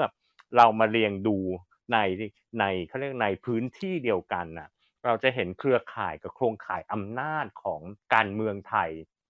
อย่างที่เราเออไม่เคยนึกมาก่อน แล้วก็ไม่เคยคิดมาก่อน ว่าท้ายที่สุดเนี่ยเออในฐานอำนาจหรือโครงสร้างอำนาจของไทย ไม่ว่าจะเป็นฝั่งเสรีนิยม หรือฝั่งอนุรักษ์นิยมก็ตามนะฮะเออฝั่งประชาธิปไตยฝั่ง เผด็จการหรือฝั่งนิยม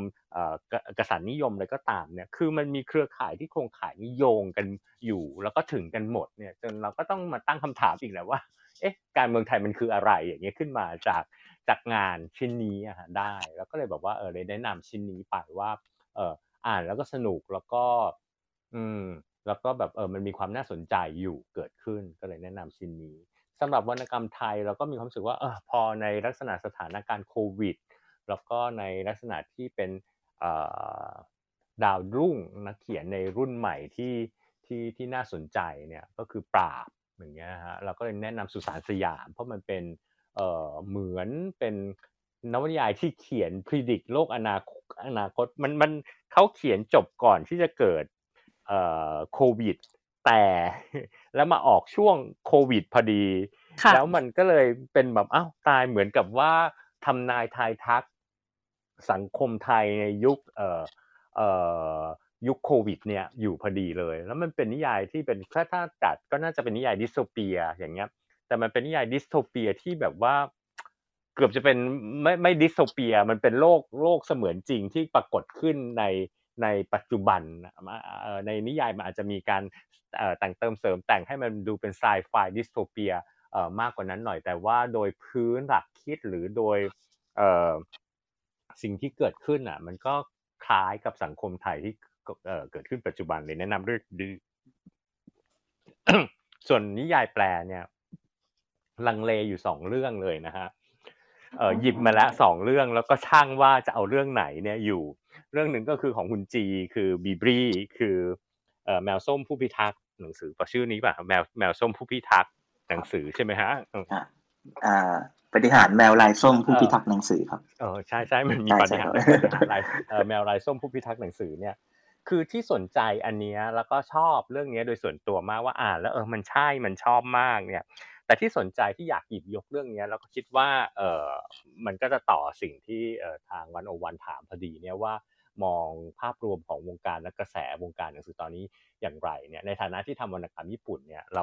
อันนี้มันเป็นจองใหม่ของวรรณกรรมญี่ปุ่น คือเขาเรียกว่าไลบุงเยนะครับบุงเยมันแปลว่าวรรณกรรมทีเนี้ยงานวรรณกรรมไลท์ก็ไลท์คือเบาๆเนี่ยคือทุกคนในเมืองไทยเนี่ยเคยชินแล้วก็คุ้นกับคำว่าไลท์โนเวลมาแล้ว เพราะว่าlight novel ในตลาดเมืองไทยเนี่ยมันก็แปลมาระดับหนึ่งแล้วเนี่ยแต่ทีนี้ light 文芸 เนี่ยมันเป็นของใหม่ ทั้งในตลาดญี่ปุ่น แล้วก็ทำให้เอ่อ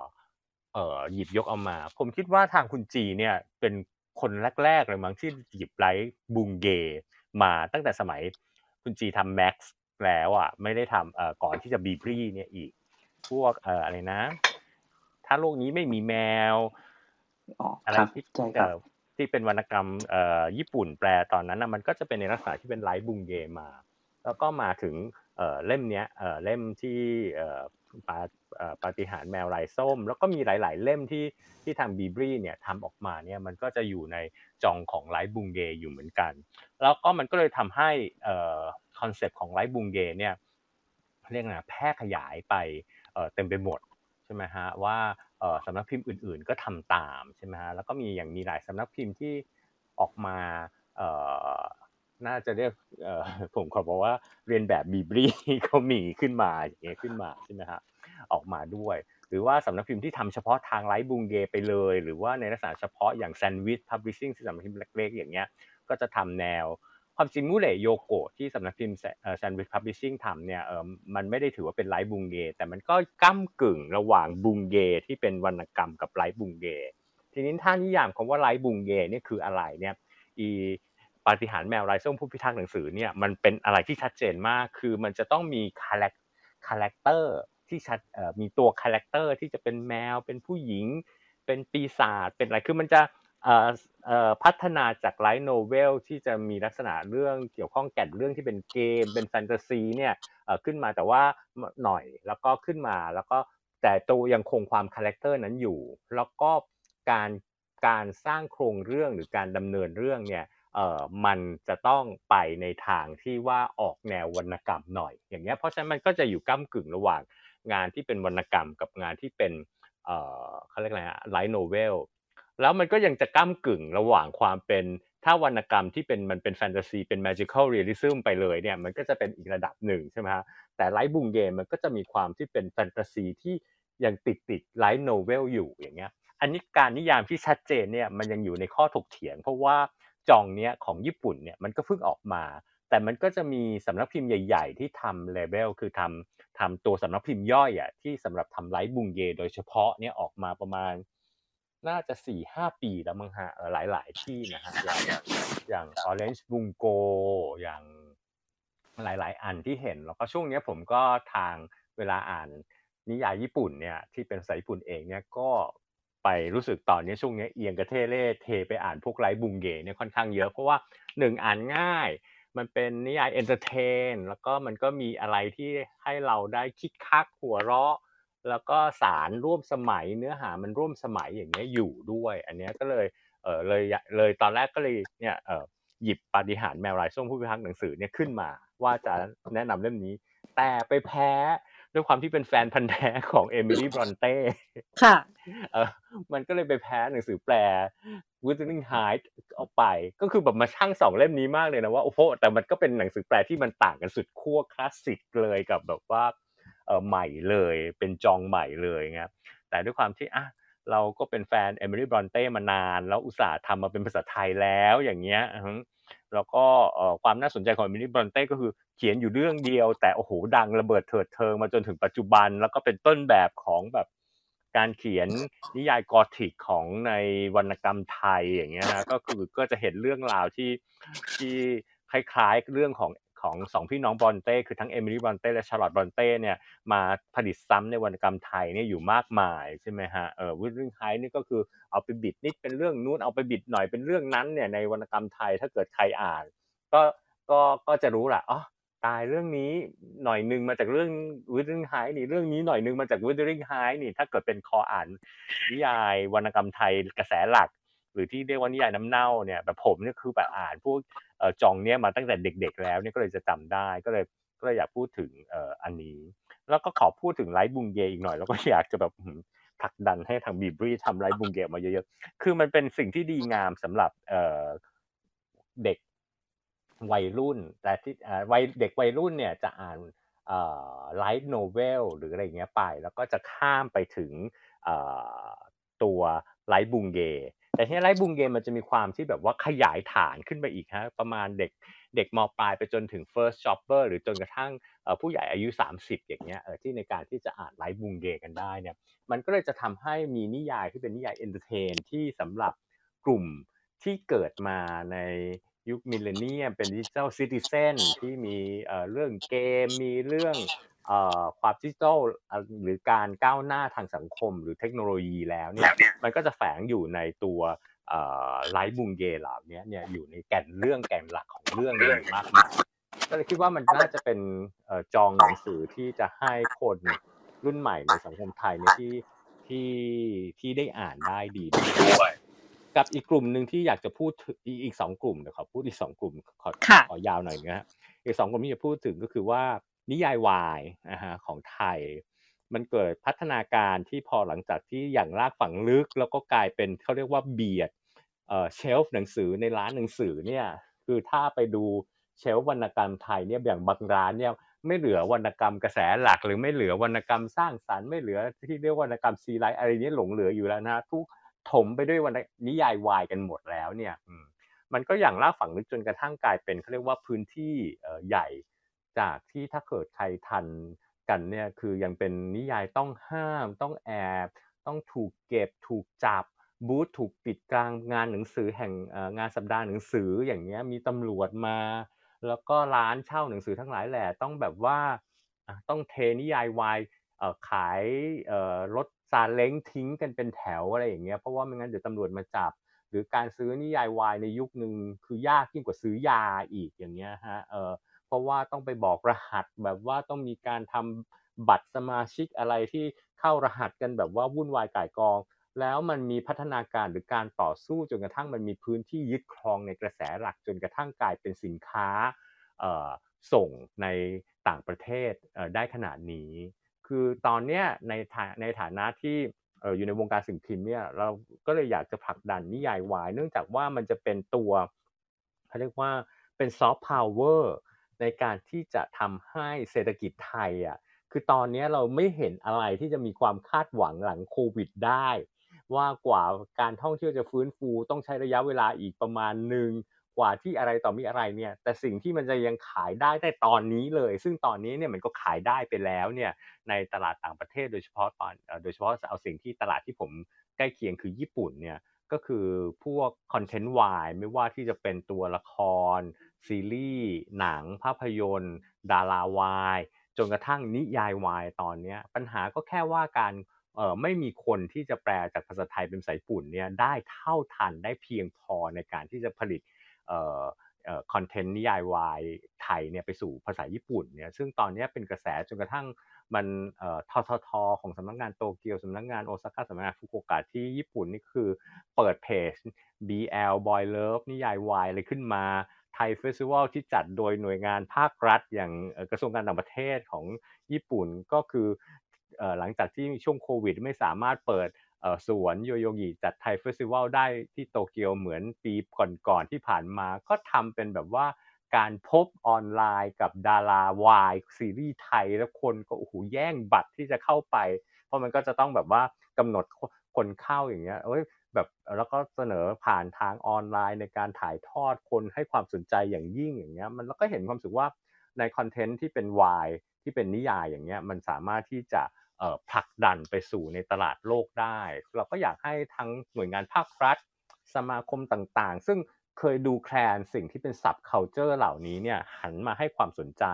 ซึ่งก็น่าน่ายินดีว่าหลายเอ่อหลายหลายหน่วยงานภาครัฐอย่างทททเอง หรือว่าอย่างกระทรวงพาณิชย์กรมเอ่อตอนนี้เป็นไหนกรมไม่ใช่กรมส่งเสริมการส่งกรมส่งเสริมการค้าระหว่างประเทศอะไรอย่างเงี้ยให้ความสนใจแล้วก็ให้การผลักดันเรื่องนี้อยู่ มันก็มันก็น่าจะเป็นสิ่งที่ช่วยกระตุ้นเศรษฐกิจไทยได้ต่อไปในในอนาคตอันใกล้กับอีกอันหนึ่งที่ความที่สังเกตนะฮะเป็นเป็นส่วนที่คิดว่าคนยังไม่ค่อยสังเกตเท่าไหร่เนี่ยสำหรับผมสังเกตแล้วบอกเฮ้ยอันนี้สิ่งนี้คือเป็นกระแสหนังสือที่น่าสนใจมากก็คือกระแสหนังสือวิชาการที่เป็นงานวิจัยวิชาการจริงๆนะฮะ โดยเฉพาะงานวิจัยทางสังคมศาสตร์และมนุษยศาสตร์เนี่ยคือว่ามันมาขายในร้านหนังสือทั่วไป ที่ไม่ใช่ศูนย์หนังสือของมหาวิทยาลัยเนี่ยกันมากขึ้น แล้วก็มีคนเนี่ยฮะซื้อไปอ่านเนี่ยเออกันมากขึ้นอย่างปีก่อนๆเนี่ยเราขอยกให้แบบสำนักพิมพ์อ่านหรือสำนักพิมพ์ฟ้าเดียวกันที่หลังจากตกยุงเงียบเหงากันมานาน แล้วก็แบบโอ้โหเจริญรุ่งเรือง แล้วเรารู้สึกยินดีกับฟ้าเดียวกันและอ่านมากใช่ไหมฮะว่าเออ เขาต่อสู้มานานแล้วก็ทำหนังสือแนว hardcore อย่างนี้แล้วก็แนวเนี้ยมานานแล้วมีเอ่อคนมาอ่านเนี่ยเราก็ดีใจ แล้วตอนหลังเนี่ยพอกระแสการอ่านที่เป็นเรื่องเอ่องานวิชาการหรืองานวิจัยต่างๆเนี่ยมันเกิดขึ้นทำให้เนี่ยแผ่ขยายมาอ่านงานวิจัยทางด้านสังคมศาสตร์และมนุษยศาสตร์อื่นๆเนี่ยมาก อย่างปีนี้ผมขอ naming เลยแล้วกันนะฮะแล้วก็ขอมอบรางวัลให้คืออาจารย์นัทธนัยประสานนามแห่งมหาวิทยาลัยเกษตร นะฮะที่ทำพวกสุนทรียศาสตร์สื่อ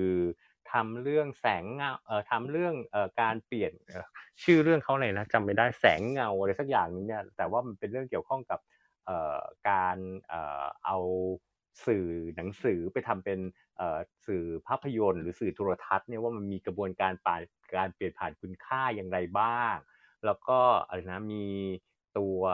อย่างเรื่องการวิจัยเรื่องวาย ยาโออีเลยเนี่ยนะฮะซึ่งอาจารย์นัทนายก็หมุดหมายเลยว่าเราควรจะต้องทำว่า เขียนบอกเลยว่าเป็นอออะไรนะวายศึกษาคือให้เป็นลักษณะเฉพาะของประเทศไทย เรารับเอา culture ญี่ปุ่นมาก็ตาม แต่ว่าเราก็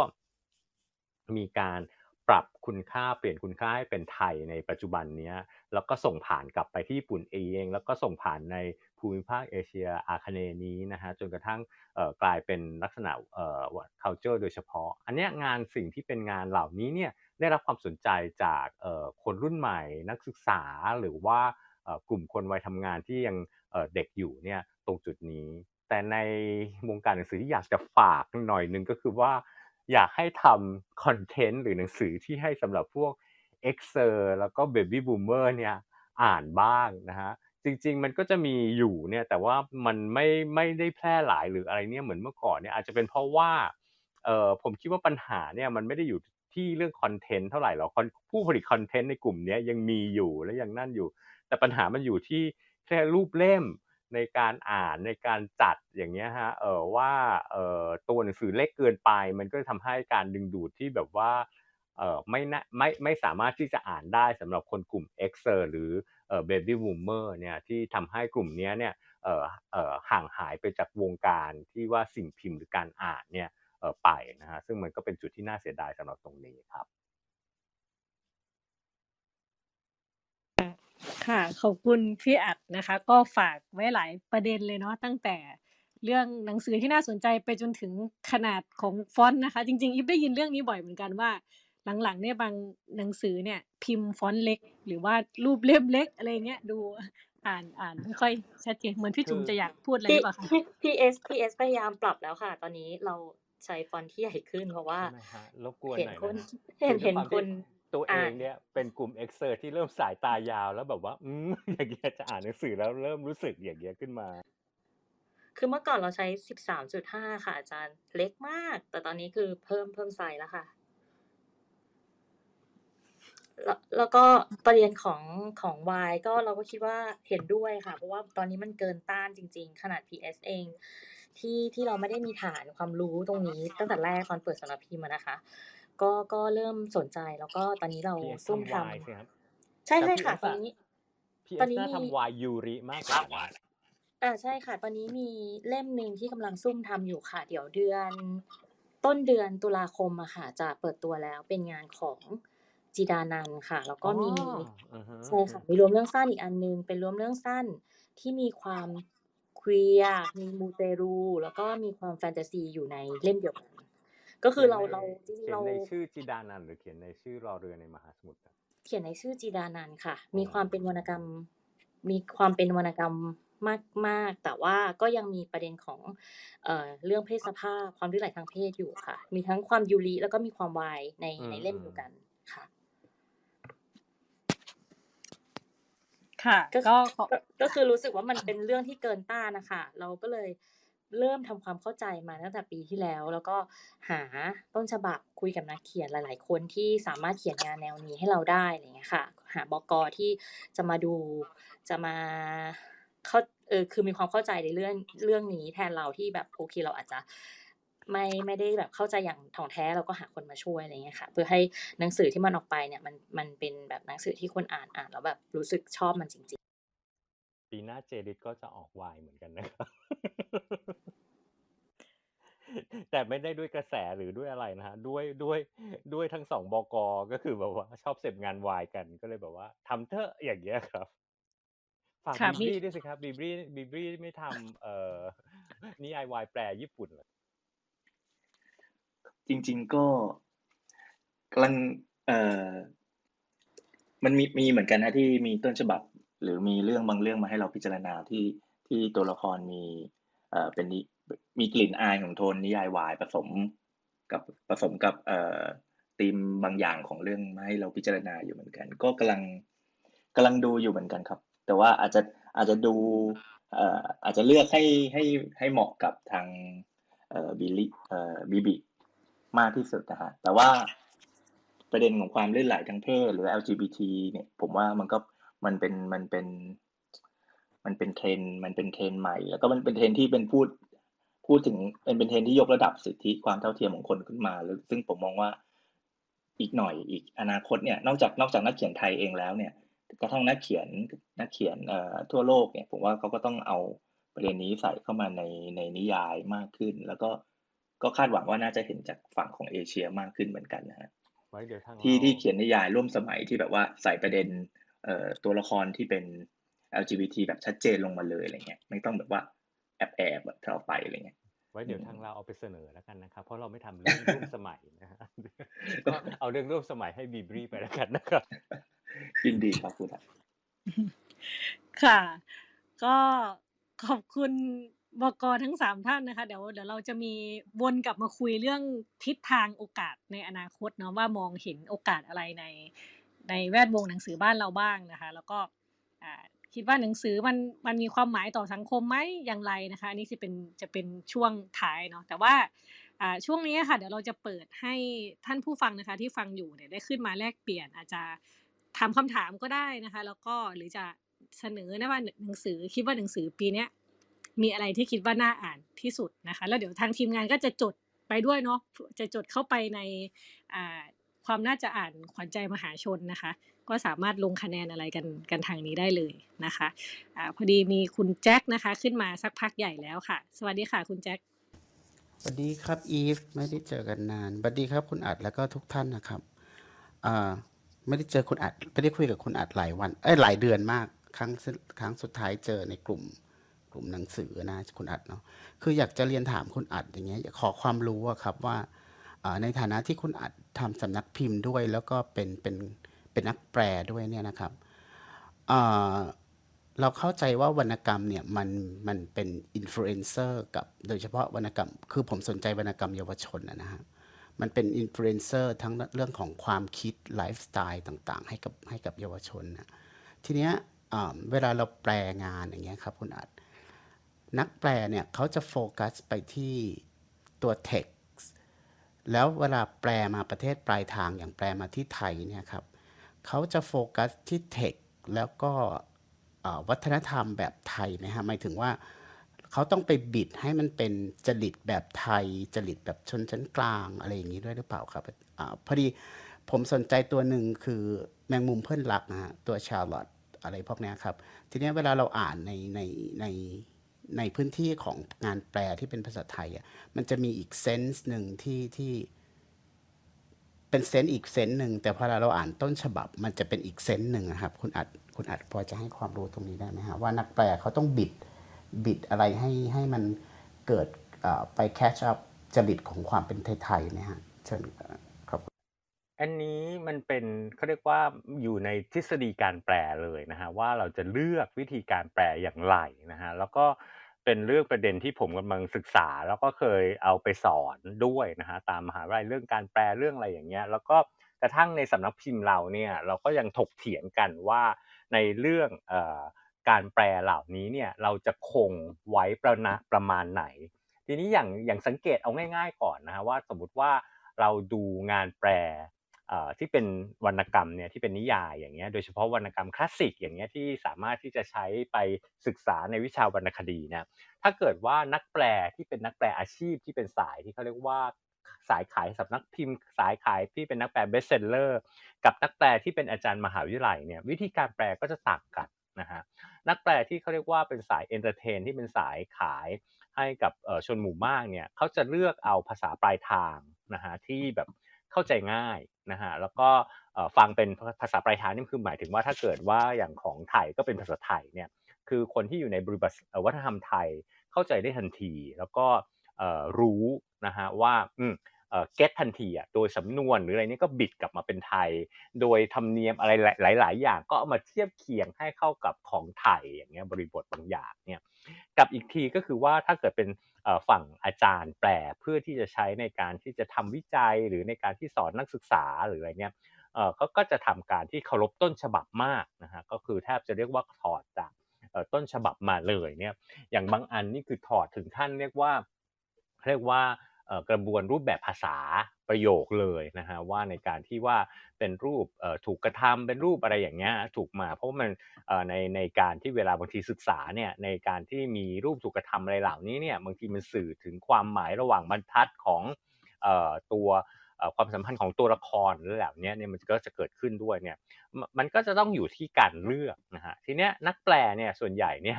จะไม่ค่อยมีสิทธิ์เลือกคือมันจะต้องอยู่ที่สไตล์ของสำนักพิมพ์ในการที่กำหนด นะฮะคือเวลาทำทำงานเนี่ยนอกจากนักแปลแล้วยังยังมีเรื่องสำนักพิมพ์ มีเรื่องบรรณาธิการต้นฉบับบรรณาธิการแปลในการที่จะแก้ไขแล้วท้ายที่สุดเนี่ยออกมาเนี่ยเออก็จะเห็นต้นฉบับอย่างที่เราเออพบอย่างเอายกตัวอย่างกรณีของอะสำนักพิมพ์ผีเสื้อก่อนละกันนะฮะสำนักพิมพ์ผีเสื้อเขาก็จะมีเออแนวที่ชัดเจนว่าเออให้เอออิงตามต้นฉบับมากที่สุด แล้วก็ในการแปลพยายามไม่บิดเข้าสู่วัฒนธรรมไทย คือยังสมัยหนึ่งเนี่ยเวลาเราอ่านพวกเอ่อ theory วรรณกรรมในยุคประมาณ 2,520 กว่าจนกระทั่งช่วงวรรณกรรมแปลเนี่ยเออก็จะต้องบอกบอกหรือว่าที่ที่เราเคยเรียนกันมาในยุคหนึ่งเนี่ยว่าจะต้องไม่มีกลิ่นนมกลิ่นเนยนะ อะไรอย่างเงี้ยเพื่อที่จะต้องแบบว่าให้อ่านได้ลื่นไหลอย่างเงี้ยแต่เหมือนว่าทางตอนผีเสื้อเนี่ยน่าจะเป็นเป็น ที่แรก ๆ มั้งที่พยายามจะคงกลิ่นนมกลิ่นเนยกลิ่นของวัฒนธรรมต้นทางไว้เนี่ยฮะไว้ให้อยู่ เพราะว่ามันจะมีนิยายก่อนที่แปลในยุคแรก ๆ ที่ก่อน 2,500ทศวรรษ2,520ฮะ2,510 กว่าเนี่ยมันก็จะมีความเป็นกลิ่นนมกลิ่นเนยแล้วมันก็จะถูกเปลี่ยนว่าควรควรลดความเป็นกลิ่นนมกลิ่นเนยแล้วมันก็จะมีมาเป็น perception ใหม่ตอนในยุคนี้เออมันก็คือขึ้นอยู่กับสไตล์ของสำนักพิมพ์ว่าจะเลือกอะไรยังไง เออเรายังเคยเห็นว่าจำได้ว่าตอนเด็กๆที่อ่านของคอนราดเด็กกระป๋อง อันนั้นน่าจะสำนักพิมพ์ต้นหมาก แล้วก็น่าจะเป็นอาจารย์อัมพาโอตระกูลมั้งคะที่แปลเออซึ่งพอตอนที่เรามา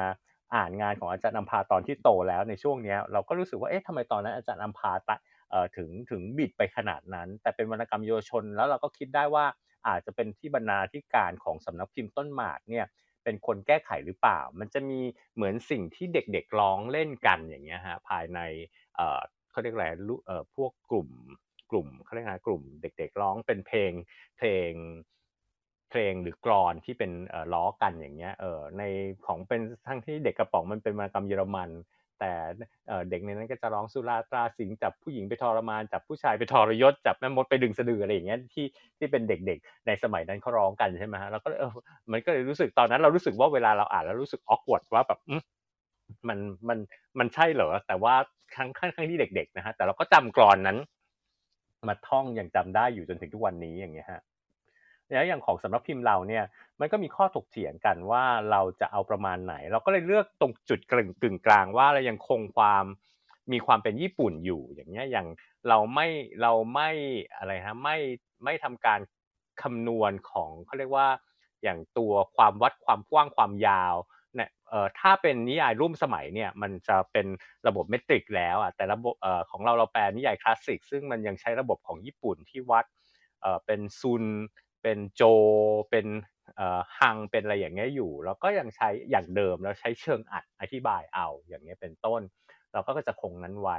อย่างเรื่องที่เราเห็นว่าเป็นตัวอย่างที่เอาไปสอนนักศึกษาอยู่ตลอดเวลาอย่างเรื่องอาทิตย์สิ้นแสง ซึ่งเคยมีเล่มที่อาจารย์มารินีแก้วเนตรแปลจากภาษาอังกฤษ ซึ่งในฉบับภาษาอังกฤษนั้นนะฮะโดนัลคีนซึ่งเป็นนักอ ศึกษาวรรณคดีญี่ปุ่น ซึ่งชื่อดังมากระดับโลกนะฮะที่เป็นคนอเมริกันเนี่ยแปลออกมาเขาแปลตรงที่อันหนึ่งที่ที่เป็นเรื่องที่เอามาพูดกันมากถกเถียงในวงการแปลอของญี่ปุ่นมากก็คือว่าโดนัลคีนเขาเขาพึงเอ่อเขาเหมือนภาคภูมิใจในการแปลของเขาอันนั้นมาก คืออในฉากหนึ่งเนี่ยหมอซึ่งบ้านนางเอกเดี๋ยวอธิบายเรื่องอาทิตย์บ้านนางเอกเนี่ยเป็นตระกูลแบบว่าเชื้อพระวงศ์ที่ถูก ปลดลงมาหลังสงครามโลกครั้งที่สองของญี่ปุ่นในหลังจากแพ้สงครามเนี่ยกลับมาเป็นสามัญชนเนี่ยก็คือตกอับลงมา เป็นผู้ดีตกยากลงมาเนี่ยเราต้องไปอยู่ต่างจังหวัดทีนี้หมอที่ต่างจังหวัดเนี่ยซึ่งตอนก็เป็นหมอที่อยู่ในยุคสงครามเนี่ยเขาก็ยังรู้สึกเกรงอกเกรงใจบ้านตระกูลนี้อยู่ เวลามารักษาเนี่ยเขาก็เลยต้องใส่ถุงเท้าทาบิสีขาว ซึ่งในญี่ปุ่นก็ถือว่าเป็นการให้เกียรติมากเพราะถุงเท้าทาบิขาวที่จะเอามาใส่โดยปกติเนี่ยมันก็คือแบบว่า มันก็เปื้อนง่ายเขาก็จะใส่ในพิธีการหรือในอะไรอย่างนี้เท่านั้นอย่างเงี้ยฮะเข้ามาหมอก็ใส่ถุงเท้าเนี่ยเอ่อเข้ามารักษาแม่นางเอกอย่างเงี้ยแต่ทีเนี้ยในนิยายภาษาอังกฤษเนี่ยเอ่อถุงเท้าขาวทาบีสีขาวเนี่ยเอ่อคนในวัฒนธรรมตะวันตกเนี่ยก็จะไม่เก็ตโดนัลด์คีนก็เลยเอ่อบิดนะฮะเอ่อให้แปลเป็นว่าใส่ถุงมือขาวเพราะในในสามในในวัฒนธรรมตะวันตกการใส่ถุงมือขาวสวมถุงมือขาวเนี่ยก็คือว่าเอ่อเป็นการให้เกียรติ อย่างยิ่งนะฮะว่าเป็นความสุภาพอย่างเงี้ยอย่างยิ่งเขาก็เปลี่ยนทีเนี้ยพอฉบับภาษาไทยที่เป็นอาทิตย์รับฟ้าตอนนั้นที่ใน 2,520 กว่ามั้งที่แปลออกมาเนี่ยก็แปลจากต้นฉบับภาษาอังกฤษมันก็เลย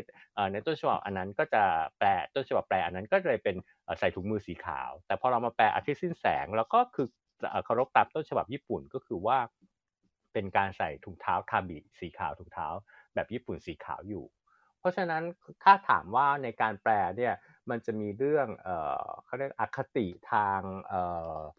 วัฒนธรรม หรืออคติของตัวผู้แปลอคติของตัวสำนักพิมพ์ หรืออคติของเอ่อตัวเอ่อบรรณาธิการต้นฉบับบรรณาธิการเอ่อ rewriter ทุกอย่างในกระบวนการทำเนี่ยเออคือก็ต้องบอกเลยในความเป็นจริงว่ามันอยู่ข้างในนั้นอยู่ตลอดเวลา เพราะฉะนั้นคนที่ทำเนี่ยก็จะต้องระมัดระวังมาก ในการที่จะเออนั่นยกเว้นว่าโอเค style book ของที่สำนักพิมพ์นี้ต้องการแปลให้สนุกเออเอาภาษาปลายทางเอามันเป็น entertain แล้วก็คือเอาให้เต็มที่เลยอย่างเงี้ยขึ้นมา หรือบางทีอะเราอะเราอาจจะใช้ความดัดมันก็จะมีแบบนักแปลที่เป็นผู้หญิง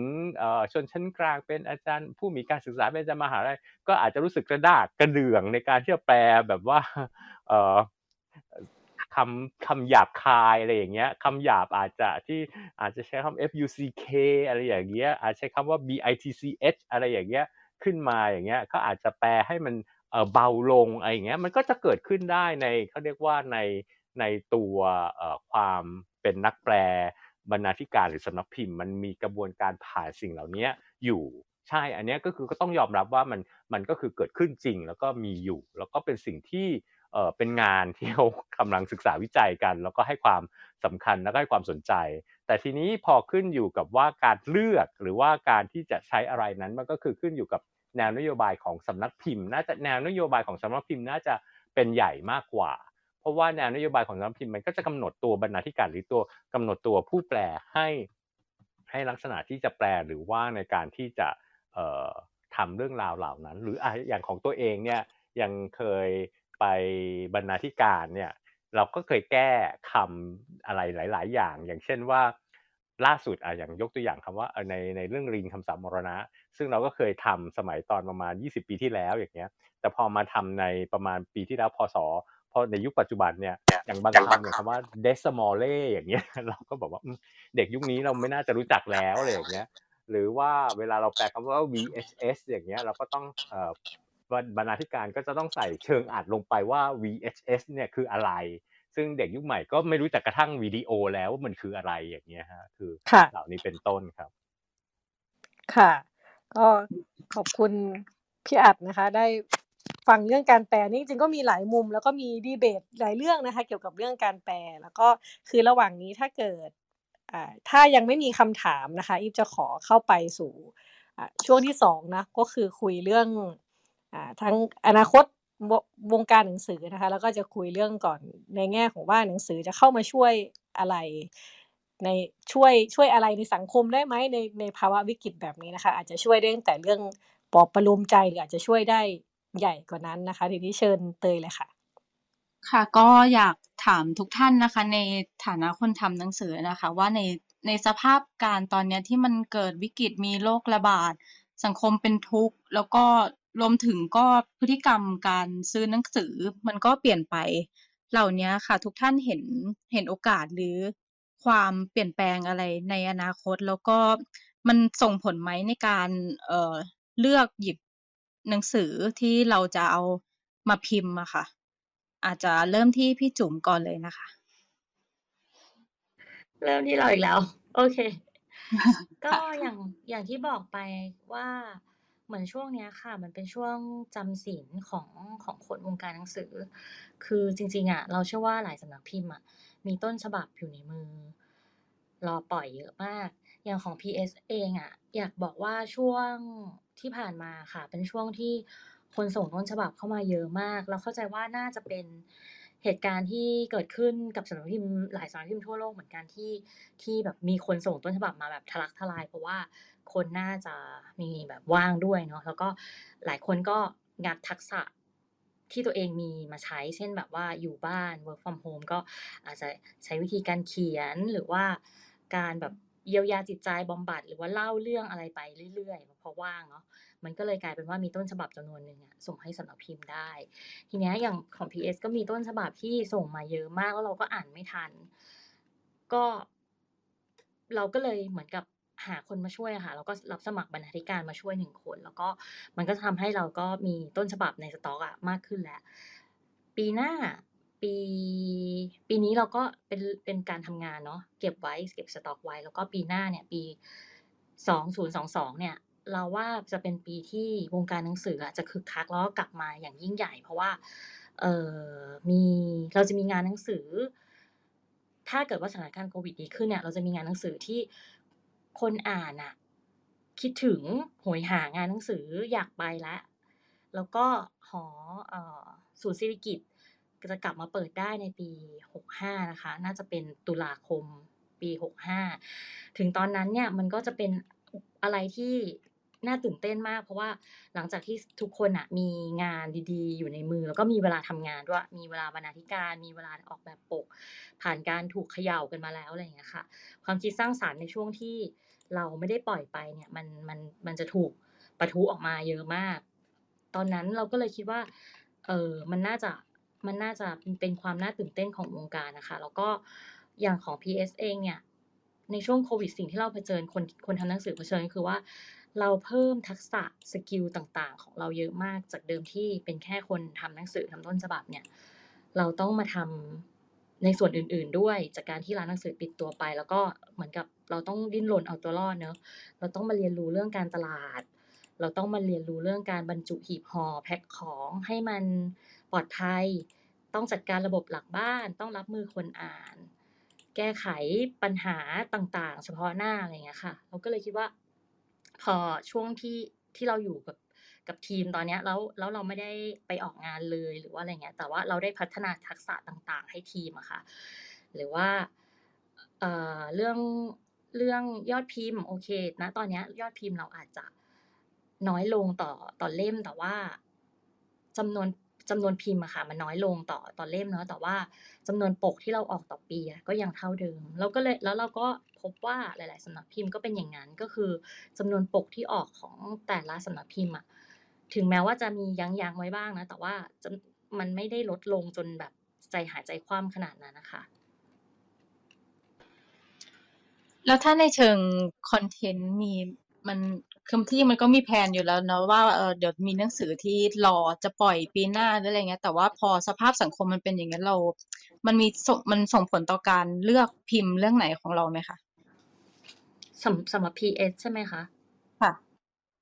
ของเราไม่ได้เปลี่ยนแนวทางในการเลือกคัดเลือกหนังสือ แม้ว่าสภาพสังคมหรือว่าเอ่อเศรษฐกิจมันจะเปลี่ยนเพราะว่าจากเดิมเนี่ยเราก็เลือกหนังสือวรรณกรรมไทยที่ พูดถึงประเด็นความสัมพันธ์ แต่ว่าแขวะแต่ว่ามีมี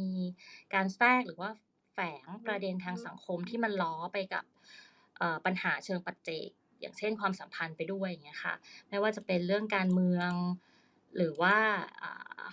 ความขัดแย้งเรื่องเพศ หรือว่าความเท่าเทียมกันทางเพศที่ที่เราชูมาเสมออย่างเงี้ยค่ะ เราก็เลยคิดว่าหลังจากเนี้ยค่ะหนังสือที่มันไปด้วยกันได้กับ กับการผลักเพดาน ประเด็นที่คนอ่านสนใจก็คือแบบประเด็นทางการเมืองหรือว่าอะไรเงี้ยค่ะ มันก็ยังเป็นหนังสือที่ไปได้อยู่ โอเคค่ะ งั้นเดี๋ยวขยับไปที่คุณจีนะคะว่าถ้ามันผ่านหลังวิกฤตแล้วก็ทั้งวิกฤตเศรษฐกิจสังคมแล้วก็โรคระบาดไปแล้วเนี่ยในฐานะคนทำหนังสือเราจะเห็นความเปลี่ยนแปลงหรือว่าโอกาสอะไรบ้างคะ เอ่อเอ่อประเด็นประเด็นแรกนะฮะคือ คือที่ที่ที่เอ่ออย่างที่คุณจุ๋มว่าคืออยู่ในช่วงแบบจำศีลเนาะในช่วงในช่วงอาจจะช่วงกลางๆ ปีที่ผ่านมา แต่ว่าแต่สำหรับ BBO เองก็ ตอนนี้เราก็กำลังจะออกจากถ้ำแหละ ก็จะกลับกลับมามาพบกับผู้อ่านกับด้วยหนังสือที่หลากหลายเหมือนเดิม ตั้งแต่ ตั้งแต่เดือนนี้จนถึงปลายปีเลยอย่างเงี้ยก็ผมมองว่าคือในในรูปแบบการทำงานมันมัน มันไม่ได้เปลี่ยนหรือว่าวิธีการคัดเลือกหนังสือ ก็ยังยังไม่ได้เปลี่ยนแปลงไปฮะเพียงแต่ว่า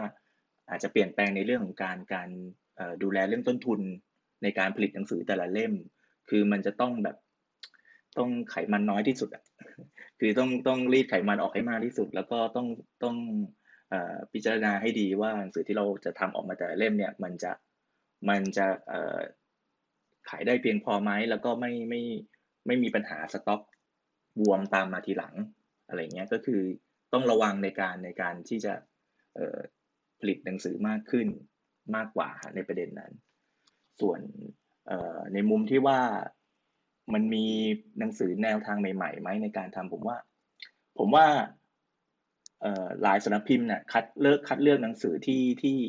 เริ่มจะมี character ที่แตกต่าง แล้วก็น่าสนใจออกมาค่อนข้างเยอะนะฮะไม่ว่าจะเป็นไม่ว่าจะเกี่ยวเรื่องกับกับเรื่องการเมืองหรือ เออไม่เกี่ยวก็ตามอะไรเงี้ย ผมว่ามันมาตั้งแต่ต้นปีแล้วแหละการเกิดการเกิดใหม่ของสำนักพิมพ์เล็ก ๆ หลาย ๆสำนักพิมพ์ หรือว่าขณะหรือสำนักพิมพ์ที่เป็นเออสำนักพิมพ์เก่าแก่อยู่แล้ว แต่ก็ยังผลิตงานใหม่ ๆ ที่น่าสนใจมาให้อ่านอย่างเงี้ย ผมว่าตอนเนี้ยตอนเนี้ยเอ่อแคตตากรีของของการเอ่อหนังสือของคนทำสื่อบ้านเราอะผมว่าผมว่าหลากหลายแล้วกำลังเข้มข้นเลยแหละ แล้วมันจะมันน่าจะพัฒนาไปได้มากกว่านี้อีกอะไรเงี้ยเราเองก็พยายามที่จะที่จะทำแบบนั้นด้วยเหมือนกันอะไรเงี้ย ผมว่าผมว่าณตอนนี้คืออย่างเดียวเลยคือรอเวลาเท่านั้นเอง รอเวลาที่จังหวะเปิดทุกอย่างเนี่ย งานออนกราวกลับมาจัดได้ งานเออร้านหนังสือกลับมาเปิดได้อย่างเต็มรูปแบบ แล้วก็คนสามารถที่จะเข้าไปใช้ชีวิตในร้านหนังสือตามตามห้างสรรพสินค้าหรือว่าตามที่ต่างๆ ได้อย่างปกติเนี่ย ผมว่าเออที่ผมว่าหนังสือแต่ละเล่มเนี่ยก็จะทำงานหนักมากขึ้น ในการที่จะคัดเลือกผู้อ่านของเขาอะไรเงี้ยเพราะว่า เพราะผมมองว่าอย่างอย่างช่วงหนังสือร้านหนังสือที่เพิ่งเปิดมาได้ไม่กี่วันเนี่ยก็เห็นว่าหลายร้านเนี่ยคนอ่านก็เข้าไปเลือกซื้อหนังสือกันเยอะเหมือนกันอะไรเงี้ยแต่เหมือนหนังสือของเราเองก็ก็ขายได้ด้วยในในในหลาย ๆ ร้านที่เพิ่งเปิดตัว ที่เพิ่งเปิดได้ไม่กี่วันเนี่ยผมมองว่าตอนนี้มันคือแค่รอความพร้อมอย่างเดียว คือใครประกาศเส้นชัยเมื่อไหร่ปุ๊บถึงตรงนั้นแหละก็คือ เราเราคนคนวงการสือก็ได้จะได้คือกลับมาคึกคักกันอีกครั้ง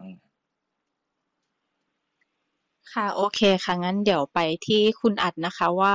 เจลิสเนี่ยมีซุ่มทำอะไร เตรียมไว้หรือเปล่าว่าหลังช่วงวิกฤตออกไปเนี่ยมันมันเปลี่ยนแปลงการทำงานหรือว่าการวิธีการเลือกหนังสือของเราหรือเปล่าค่ะ หรือเราเห็นโอกาสใหม่ ๆ อะไรไหมคะ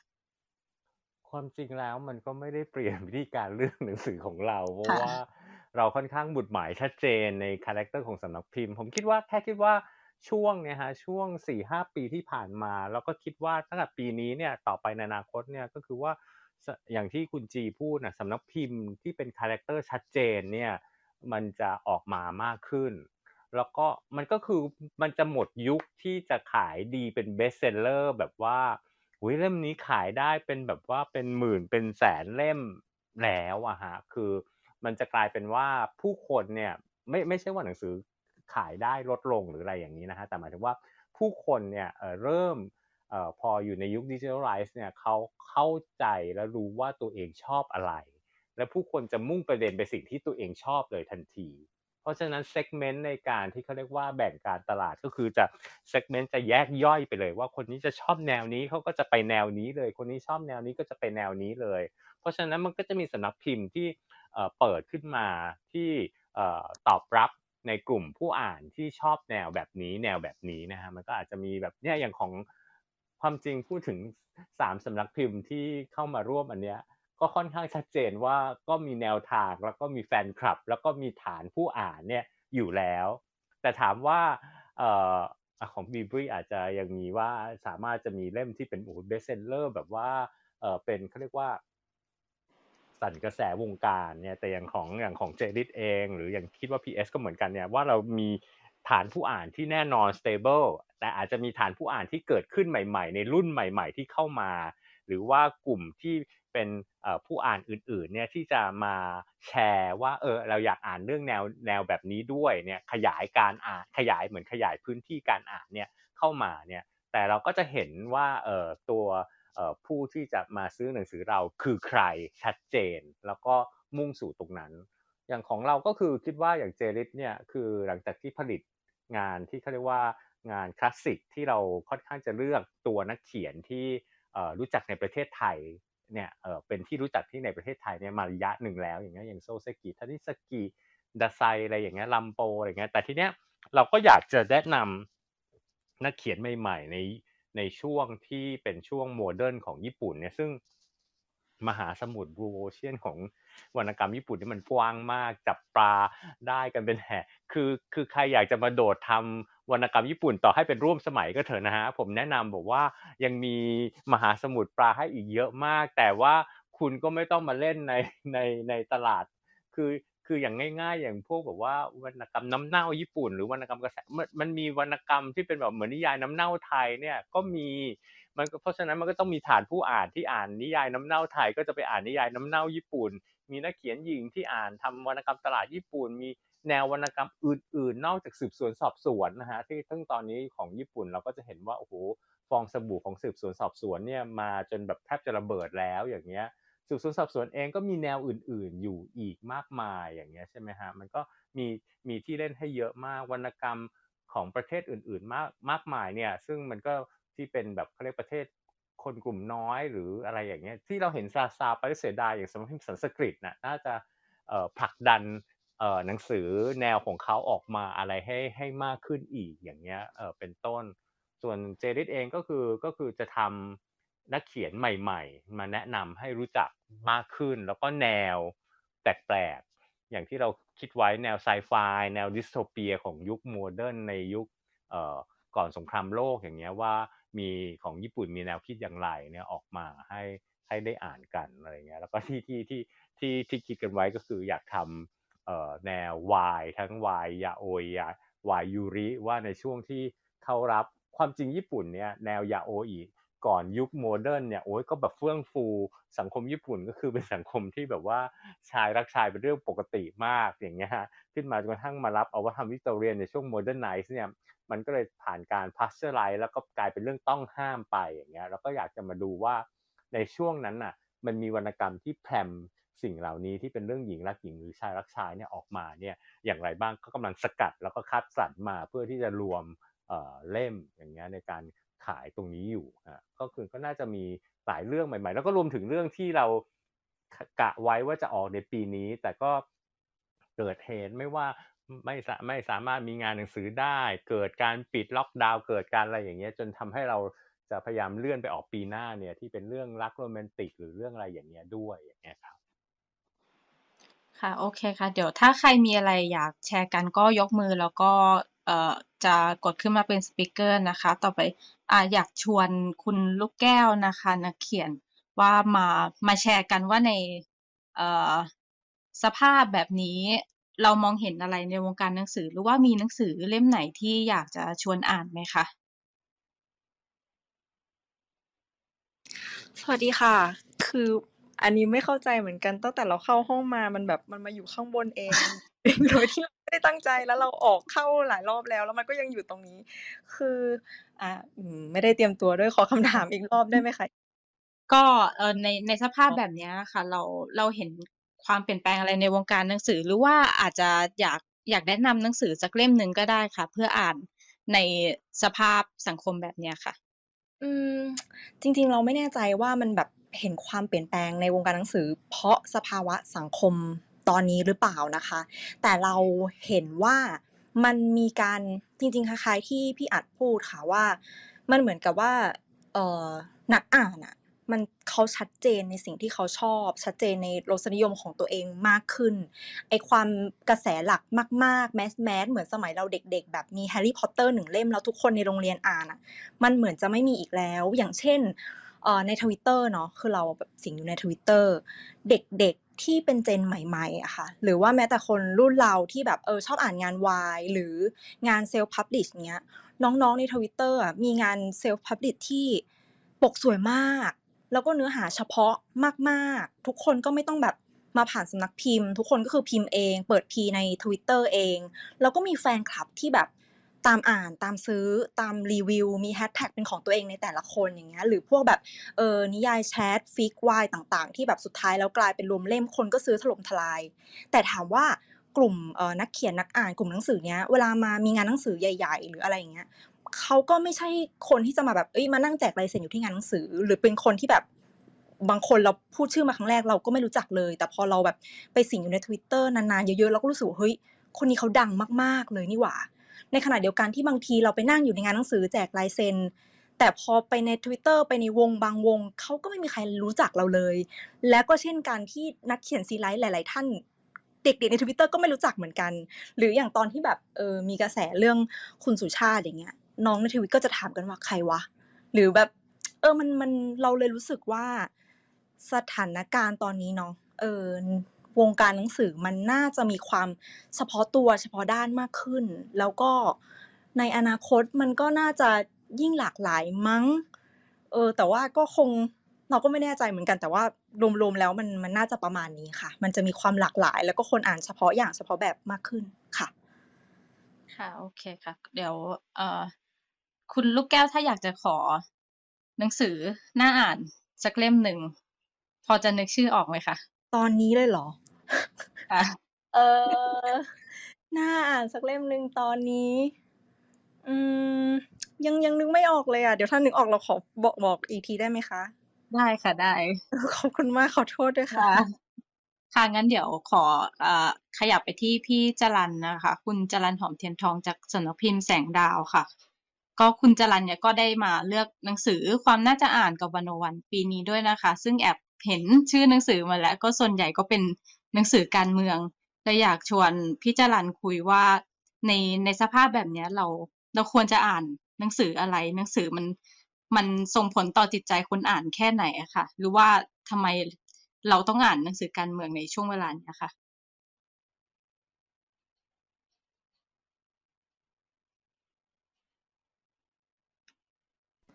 อาจจะรบกวนพี่จรันเปิดไมค์นิดนึงนะคะ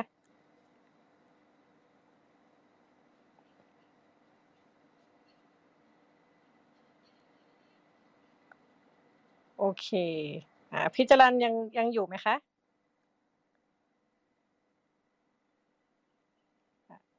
ไปแล้วหายไปแล้ว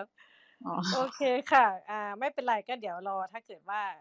กลับมาใหม่นะคะ โอเค อันนี้คิดว่าน่าจะเป็นช่วงท้ายๆแล้วเนาะถ้าเกิดว่าท่านผู้ฟังนะคะ อยากขึ้นมาแลกเปลี่ยนหรือแบบว่าเออแนะนำหนังสือน่าอ่านคือคุยกันแบบ แบบสนุกสนุกสบายสบายอย่างนี้นะคะ เพราะว่าจริงๆอีฟจะได้เอา เอารายชื่อไปใส่ในความน่าจะอ่านขวัญใจมหาชนด้วยนะคะอ่าแต่ว่าถ้าเกิด โอเคมีคนยกมือมาอ่าค่ะค่ะ สวัสดีค่ะ คุณกังบานค่ะ สวัสดีครับ ไม่ทราบได้ยินไหมครับ ได้ยินชัดเจนค่ะ เดี๋ยวนะครับขออนุญาตปิดปิดพัดลมก่อน ครับ โอเคเดี๋ยวพี่จรันพี่จรันรอสักค รู่หนึ่งนะคะแล้วเดี๋ยวอยากคุอยากให้บคุณต่จรันพูดก่อนนะครับ เพราะว่าตั้งใจจะเข้ามาฟังคุณจรันนะครับอ๋อโอเคได้ค่ะ อะอ่างั้นเชิญงั้นเชิญพี่จรันเลยค่ะ ได้ยินป่ะครับ ได้ยินค่ะ ได้ยินนะครับครับค่ะคำถามว่าทำไมต้องก็อ่านค่ะสื่อการเมือง อืมค่ะ เหตุการณ์ที่ผ่านมาสองวันนี้ มันทำให้เราต้องยิ่งต้องต้องยิ่งต้องยิ่งรีบอ่าน เหตุการณ์ที่ผ่านมาสองวันนี้ครับ เห็นไหมครับ เหตุการณ์ที่ผ่านมาเมื่อสองวันที่ผ่านมาเนี้ยจนถึงจากวันซืนถึงวันนี้ครับ คือจริงๆแล้วการอ่านหนังสือการเมืองเนี่ย ผมเคยบอกหลายคนแล้วว่าไม่ต้องไปอ่านไกลครับ อ่านแค่หลังสองสี่เจ็ดห้าก็พอครับ แล้วเราก็จะเข้าใจอะไรบ้างเยอะแยะ แต่ถามว่ามันเป็นหนังสือที่อ่านแล้วสนุกไหมอ่านแล้วก็สนุกครับ ก็พยายามอ่านนั่นเองครับในทัศนะผมนะครับ และเผอิญว่าเราก็อยู่มันมานานตลอดทั้งชีวิตเราครับ เราก็เลยเป็นเรื่องที่มันเหมือนหนึ่งเป็นเรื่องอยู่ในในสายเลือดของเรานั่นหนังสือที่เราทำก็เป็นหนังสือพวกนี้ส่วนใหญ่ ก็เหมือนกับสารพิมพ์แสงดาว ปีหน้าเราก็จะทำหนังสือเราก็คิดเอาไว้เรียบร้อยแล้วว่า ปีหน้าเราจะทำหนังสือชุด 90 ปีอภิวัตสยามครับ ทั้งปี เราก็จะหาหนังสือที่เกี่ยวกับเกี่ยวกับการอภิวัตสยามมาทำทั้งหมด ราะเราอยากจะให้คนรุ่นใหม่ได้เรียนรู้ประวัติศาสตร์บ้านเมืองเราด้วยว่ามันจะไปยังไงครับ เพราะว่าผมเองก็ฝากความหวังไว้กับคนรุ่นใหม่ทั้งนั้นครับนะฮะก็มีอยู่แค่นี้ครับ ค่ะ ถ้าเกิดว่าให้เลือกหนังสือสักเล่มหนึ่งที่คิดว่าน่าอ่าน อาจจะเป็นนอกเหนือจากเล่มที่ส่งมาทางความน่าจะอ่านก็ได้นะคะเผื่อว่าคนที่ฟังอยู่เนี่ยอาจจะได้ตามไปอ่านพี่จรันจะเลือกเล่มไหนคะ คือถ้าจะเลือกเล่มใหม่เล่มหนึ่งมันเป็นหนังสือเก่าที่เขาออกมาแล้วนะครับ แล้วมาพิมพ์มาพิมพ์ใหม่ก็คือ หนังสือเรื่องปฏิวัติรอสอร้อยสามสิบของที่มติชนกำลังจะออกมาเนี่ยของนัตพลใจจริง เล่มเนี้ยถ้าถ้าจะให้อ่านนะครับ ให้ให้คนอ่าน เพราะว่ารอสอร้อยสามสิบเนี่ยมันเป็นหมุดหมายแรกของสองสี่เจ็ดห้าถ้าให้เลือกอ่านนะครับ แต่แต่แต่ว่าหนังสือมันยังไม่ออกเนี่ยมันยังไม่ออกนั่นเองแต่ถ้าจะอ่านตอนเนี้ยนะครับถ้าให้เลือกให้เลือกอ่าน แต่จริงๆแล้วจริงๆแล้วหนังสืออื่นมันก็มีเยอะแยะครับหนังสือไอไอหนังสือบทเรียนเพื่อโลกหลังการระบาดมันก็น่าอ่านนะครับผมกำลังอ่านอยู่เล่มนี้ครับบทเรียนเพื่อโลกหลังการระบาดที่สิบบทเรียนของการระบาดของครั้งนี้เราจะรับรู้อะไรบ้าง มันมีเยอะครับหนังสือมันน่าอ่านเยอะ หนังสือของคือตะกี้ที่ใครคุยเรื่องของสันสกฤตเนี่ยสันสกฤตเนี่ยก็ทำหนังสือมานานแล้วเขาผลมันไม่คุ้มครับ เราเองก็รับเซ้งเข้ามาหลายเรื่องครับ มาทำต่อ เพราะเราก็ชอบแนวทางเขาครับ ผมก็รับเซ้งเข้ามาหลายเรื่อง ก็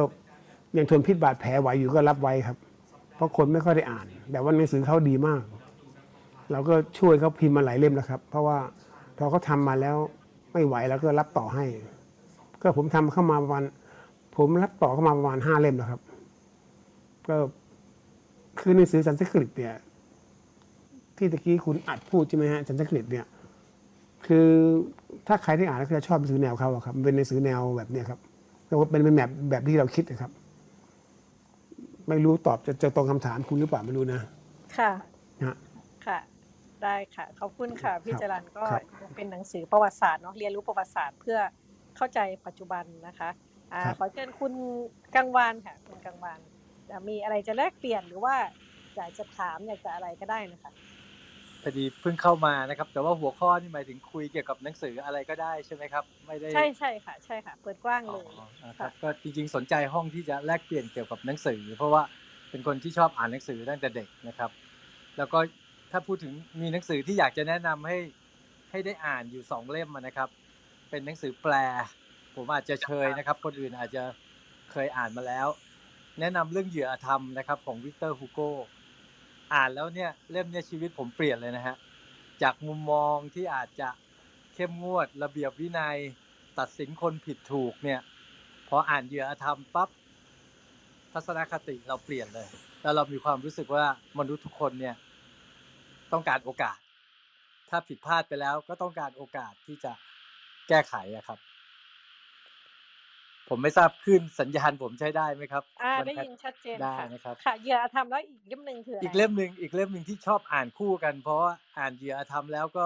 บางทีพลานนึกว่าเราเป็นนักบุญเป็นแบบพระเอกชองวันชองอะไรอย่างเงี้ยครับ จะกู้โลกแล้วก็ให้โอกาสทุกคน ก็ต้องอ่านมนุษย์สองหน้าของอันแบร์กามูลนะฮะมันจะเป็นค่ะหนังสือที่ โบยตีความคิดเราว่าไอ้คุณเป็นมนุษย์สองหน้าหรือเปล่า มันคอยเตือนสติน่าแปลกนะครับทั้งสองเล่มเนี้ยผมอ่านคู่กันเสมอในช่วงของเวลา ถ้าช่วงเวลาที่หดหู่หมดหวังในความเป็นมนุษย์ของแต่ละกลุ่มอะไรอย่างเงี้ยนะครับ ก็อ่านเหยื่อทำแล้วจะรู้สึกว่าเออเรายังมีความหวังกับมนุษย์ได้อยู่ แต่พอพอฮึกเหิมลำพองใจ หรือว่าลิงโลดใจพยองไป มาอ่านมนุษย์สองหน้า มันก็จะโบยตีความคิดเราให้ให้เอ่อไม่ตกอยู่ในลักษณะที่แบบเอ่อหิวแสงหรือว่าชอบอวดอ้างอะไรอย่างเงี้ยครับงั้นก็ค่ะแนะนำหนังสือทั้งสองเล่มนะครับ อันนี้อันนี้ในส่วนของหนังสือแปลนะครับแต่นี้มาพูดถึงตลาดหนังสือในช่วงเนี้ยครับ ซึ่งอาจจะเกี่ยวข้องกับผมบ้าง อาจจะมีส่วนช่วยกระตุ้น ก็อย่างที่ผมเอ่อ ได้เขียนหนังสือเรื่อง 74 ปีคดีสวรรคตนะครับค่ะแต่เนี้ยหนังสือคดีสวรรคตเนี่ยก็จะออกมาเป็นชุดคล้ายๆ กับหลัง 14 ตุลา 2516 นะครับ ตอนนั้นปี 2517 เนี่ย หนังสือสวรรคตเนี่ยที่นำร่องเลยก็คือของคุณหมอสัญใจกับคุณวิมลพันธ์ แล้วตามมาด้วยของคุณสุพจน์ด่านตระกูล ซึ่งคุณสุพจน์ด่านตระกูลเนี่ยคุณจรันก็เอามาพิมพ์ใหม่ แล้วก็ก็ก็น่าจะมีการพิมพ์อีกอะไรอย่างเงี้ยครับ หลังจากนั้นเนี่ยหนังสือสวรรคตในช่วงหลัง 14 ตุลาก็จะมีของคุณนเรศนโรปกรณ์ออกมากันเป็นชุดเลยนะครับ แล้วก็หายเงียบไปเกือบ 20 กว่าปี ผมก็ออกมาคล้ายๆ กระตุ้นอีกครั้งหนึ่งในปีที่แล้วครับ ก็ตามมาด้วยอีกหลายท่านที่เขียนนะครับ ซึ่งออกมาแล้วแล้วก็หลายท่านกำลังจะเขียนออกมาเพิ่ม ก็เนื่องจากประวัติศาสตร์ทางการเมืองไทยมันมีอยู่สองเรื่องที่มืดมนนะครับ เกี่ยวกับคดีสวรรคตกับ 6 ตุลา ก็ก็ต้องการที่จะใช้นิติวิทยาศาสตร์มาส่องขยายทั้งสองเรื่องเนี้ให้ชัดเจน ก็ไม่ได้ไม่ได้คิดว่าจะมาฝากขายหนังสือนะเพราะหนังสือล็อตแรกเนี่ยพิมพ์แล้วก็เข้าใจว่าจำหน่ายเกือบหมดแล้วนะครับ อาจจะเหลืออยู่ค่ะประมาณร้อยกว่าเล่ม ก็ให้มันไปตามสภาพนะครับ เพียงแต่ว่าเห็นกระแสของเรื่องสวรรคตเนี่ยก็ถูกเอามาเอ่อวิพากษ์วิจารณ์ หรือเขียนใน Facebook ของหลายท่านนะครับ ก็มี ก็ยังผ่านไปเกือบ 70 ปีแล้วกระแสมันก็ยังมีอยู่ 3 กระแสนะครับ สมัยก่อนก็จะสู้กันในกระแสที่ว่าตามที่ศาลตัดสินก็คือการลอบปรงพระชน แต่ตอนหลังมันมีกระแสตีกลับหลังจากในตีศรีสุวรรณออกมาสารภาพปี 2522 กระแสก็ตีกลับว่า เอ๊ะ อาจจะไม่ใช่รอบปรงพระชนนะ อาจจะเป็นการยิงโดยคนอื่นที่ไม่เจตนา ก็จะตีกลับมาอีกด้านหนึ่ง ส่วนของผมเนี่ย เมื่อปีที่แล้วออกมาผมก็บอกว่าไม่ใช่ทั้งสองเรื่องเลย ไม่ใช่คนนอกและไม่ใช่คนใน อาจจะเป็นโดยพระองค์เองเพราะฉะนั้นกระแสทางด้านเอ่อโดยพระองค์เองก็จากเดิมที่ถูกตัดประเด็นไปแล้ว ตั้งแต่ไม่ว่าจะเป็นคุณหมอหรือนักวิทยาศาสตร์เนี่ยเขาตัดสินเมื่อ 70 ปีที่แล้วว่าเป็นไปไม่ได้เนี่ยมันก็ถูกนำมาพิจารณา แล้วก็เห็นว่าในโลกของ Facebook เดี๋ยวนี้บางทีผมก็ไม่ต้องไปเถียงแทนนะครับ ก็จะมีคนที่อ่านแล้วเขาเชื่อหรือเขาไปค้นคว้าเพิ่มเติมจากผมเนี่ยก็ออกมาโต้เถียงแทน อันนี้ก็คือ เอ่อเกี่ยวกับทางด้านการเมืองประวัติศาสตร์นะครับ ก็มีอยู่สองแนวเนี่ยนะครับ ที่ผมค่ะเอ่อเสนอความเห็นนะครับค่ะแต่มีอีกอะเรื่องหนึ่งที่อะที่อยากให้คนไทยได้อ่าน ไม่ได้เกี่ยวกับการเมืองนะฮะแต่ว่าผมชอบเป็นส่วนตัวคือเรื่องสี่แผ่นดินนะครับ เรื่องสี่แผ่นดินของหม่อมราชวงศ์คึกฤทธิ์ปราโมชอ่านกี่ครั้งบางตอนที่ซาบซึ้งใจก็ยังคงร้องไห้ ทุกครั้งที่เปิดมาอ่านนะครับค่ะก็มีประมาณเนี้ยครับ ขอบพระคุณครับ ค่ะ โอเค ขอบคุณคุณกังวานมากนะคะ อ่า มีพี่ประธานนะคะ พี่ประธานธีรธาดานะคะอ่าจากนิตยสารอาร์ตโฟดีนะคะ ขึ้นมาขอเชิญพี่ประธานเลยค่ะ ครับสวัสดีครับพอดีน่าจะอาจารย์ปกป้องเรียกมาหรือเปล่า ไม่แน่ใจผมค่ะก็ก่อนเอ่อจริง ๆ ตั้งใจมาฟังอะครับ ก็ตื่นเต้นมากนี่ก็เตรียมว่าเดี๋ยวพรุ่งนี้เช้าเนี่ย ร้านเปิดเมื่อไหร่จะรีบไปไล่ไปไล่ซื้อหนังสือในลิสต์วันนี้ครับ ตั้งแต่ ตั้งแต่อะไรนะ เราทุกคนควรอยู่ในนรกวายคาเฟ่แล้วก็ที่ที่อยากได้มากมากเลย ก็นี่คือ ไอ้โบและทุกสิ่งที่ไม่อาจแบ่งแยกนะครับ ผมเพิ่งเปิดเข้าไปสตาร์ดี้ดูปกสวยมาก เห็นแล้วมันตื่นเต้นนะเลื่อนเลื่อนลมสูบฉีด ค่ะ ครับเอ่อจริง ๆ ผมไม่ได้ทำสำนักพิมพ์แบบทำหนังสือขายนะแต่มีหนังสือแต่ว่า มันมันเป็นแบบสะดวกก็ทำแต่ว่าธุรกิ จที่ที่เราทำอยู่เนี่ยมันเป็นธุรกิจที่มันโอสกูมากๆ คือทำนิตยสาร ซึ่งซึ่งมันเป็นธุรกิจที่โดน disrupt โดยตรงในในช่วงเวลาสักประมาณสามสี่ปีที่ผ่านมาเนี่ยครับ เรียกว่าพังพินาศเลยนะครับ ด้วยด้วยโมเดลธุรกิจที่มันผิดพลาดมา ตั้งแต่เริ่มต้นเลยนะ ตั้งแต่การตั้งราคาหนังสือที่ขายแพงไม่ได้นะครับ แต่ต้นทุนมันแพงยับ การเคลมไม่ได้ว่าคนอ่านเรามีจำนวนเท่าไหร่ มีอาชีพอะไรอายุอะไรอายุเท่าไหร่อะไรพวกเนี้ยครับมันมันไม่ตอบโจทย์ธุรกิจซึ่งซึ่งรายได้มันต้องพึ่งพึ่งพากับสปอนเซอร์ใช่ไหมในขณะที่ ผู้ผลิตนี้เราแบกต้นทุนการผลิตทั้งหมดเลยนะ production ทั้งหมดเลยก็ ก็พยายามแก้ไขอยู่ ค่ะ ซึ่งค่ะซึ่งไม่รู้จะรอดหรือเปล่า แต่ว่า แต่ว่า ผมผมฟังสปีกเกอร์แต่ละท่านที่ที่พูดถึงชีวิตการทำทำสำนักพิมพ์นะผมดูรู้สึกว่ามันมีความสุขมากเลยครับ ก็เลย ก็เลยเริ่มสนใจว่าในอนาคตนี่อยากจะมีสำนักพิมพ์เล็กๆสักสักสักหนึ่งอันอาจจะไปปรึกษาพวกทางคุณอีฟกับอาจารย์ปกป้องให้ให้มา อ่า เป็นที่ปรึกษาหน่อยแล้วกัน ค่ะอ่าค่ะ โอเคค่ะพี่ประธานถ้าเกิดว่าอ่าให้เลือกหนังสือสักเล่มหนึ่งที่คิดว่าเล่มหรือสองเล่มหรือสามเล่มก็ได้ค่ะที่คิดว่าน่าอ่านในปีนี้เนี่ย มีเล่มไหนบ้างคะร่วมแลกเปลี่ยนเข้ามาในวงหน่อยค่ะอะอ๋อโอเคครับ เอ่อคือปัญหาของผมเนี่ย ผมเนี่ยโคตรบ้าซื้อหนังสือเลยนะครับ ผม ผมชอบซื้อหนังสือที่ร้านที่เป็นร้านนะครับผมไปงานหนังสือก็ซื้อนะครับแต่ว่าผมนิยมไปไปที่ร้านร้าน book อย่างพวก Fathom หรือว่า หรือว่าอย่างบ้านผมเนี่ยอยู่ใกล้ๆกับอ่าพาสปอร์ตนะครับ ซึ่งก็ก็จะนิยมไปซื้อพาสปอร์ตซื้อซื้อขนาดที่ว่าบางที คุณหนุ่มเขาบอกว่า อันนี้พี่ซื้อไปแล้วนะคือผมซื้อมาแล้วไม่ได้อ่านอะ ซื้อมาแล้วก็อยู่ในถุงซื้อแล้วเป็นเจ้าของทีนี้การการอ่านของผมเนี่ย มันเลยไม่ไม่ได้อัปเดตว่าเป็นหนังสือในปีนี้นะครับ อ่า ส่วนส่วน list ที่ผมส่งส่งเพิ่งส่งไปเนี่ย ก็พยายามเลือก ที่คิดว่ามันอยู่ภายในปีนี้ แต่แต่หนังสือที่กำลังอ่านจริง ๆ เนี่ยมันอาจจะไม่ใช่หนังสือที่ที่ใหม่อะ อย่างเช่น ผมกำลังอ่านหากค่ำคืนหนึ่งในฤดูหนาวนักเดินทางคนหนึ่งของอิอิตาโลคัลวิโนเนี่ย ซึ่งซึ่งมันดู Amazing มากสำหรับผมว่า อ่านไปแล้วมันไม่รู้เรื่องว่ามันเรื่องอะไรวะ มันน่าสนใจมากคืออ่านไปเรื่อยๆยิ่งงง คือไม่แน่ใจว่าว่าเรื่องราวมันมันมันเป็นอย่างที่เราคิด หรือเปล่า แล้วก็อีกเรื่องหนึ่งที่ชอบมากก็คืออ่าผุดผุดเกิดมาลาล่ำของอาจารย์อารยาราชจำเริญสุขนะครับที่ค่ะเป็นศิลปินที่ผมชื่นชอบนะครับเพียงแต่ว่าน่าจะเป็นหนังสือที่พิมพ์มานานแล้วนะ เพราะว่าผมซื้อมานานแล้วเหมือนกันเอ่อค่ะส่วนส่วนที่ลิสต์ไปเนี่ยเอ่อเข้าใจว่ามันจะมีอันหนึ่งก็คือ หนังสือของคุณปานิชเนี่ยฮะค่ะ คือ ชื่อมันอะไรนะทุไม่กมีคนใครอ่าไม่มีใครเป็นเจ้าของความหวังเพียงผู้อ่าเดียวอันนี้ อันนี้คือ คือเป็นหนังสือที่น่าจะอยู่ในปีนี้อะแล้วก็แล้วก็ผมคิดว่ามันเป็นมันเป็นการรวมสารคดีของ จะเรียกว่านักเขียนวัยรุ่นที่ที่ที่สร้างชื่อขึ้นมาด้วยการด้วยด้วยความขยันทำงานนะครับ ด้วยการการลงพื้นที่จริง แล้วก็เก็บข้อมูล ได้แน่น แล้วก็แล้วก็ภาษาดีภาษาสวยงามมาก แล้วก็ เออผมว่ามันเล่าเรื่องสถานการณ์ ลึกๆของของของ minority อะของคนกลุ่มน้อยในสังคมนะครับ ที่ที่มันทุกคนต่างมีความความหวังหรือความฝันที่จะจริง ๆ แค่อยากจะมีชีวิตดีๆ ในบ้านที่มีความสุขแค่นั้นเองนะครับก็ก็ก็เป็นเล่มหนึ่งที่ที่ชอบส่วนเล่มอีกเล่มหนึ่งที่คิดว่า คิดว่าชอบมากก็คือเอ่อหนังสือของซอลอะครับ ที่ชื่อว่าพวกฉันพวกมันพวกเรา moral ค่ะ tribe ครับอ่ามันเป็นหนังสือที่ที่มันเขาเรียกว่าอะไรอะมันเป็นตอบโจทย์ pain point ของสังคมไทยตอนนี้อะครับ โดยเฉพาะคนรุ่นผม ซึ่งมันเป็น baby boomer นะ เป็นเป็น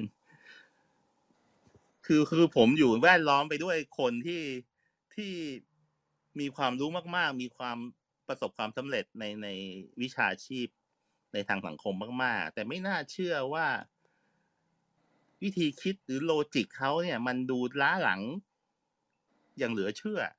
นะครับ ไม่ว่าจะการการเชียร์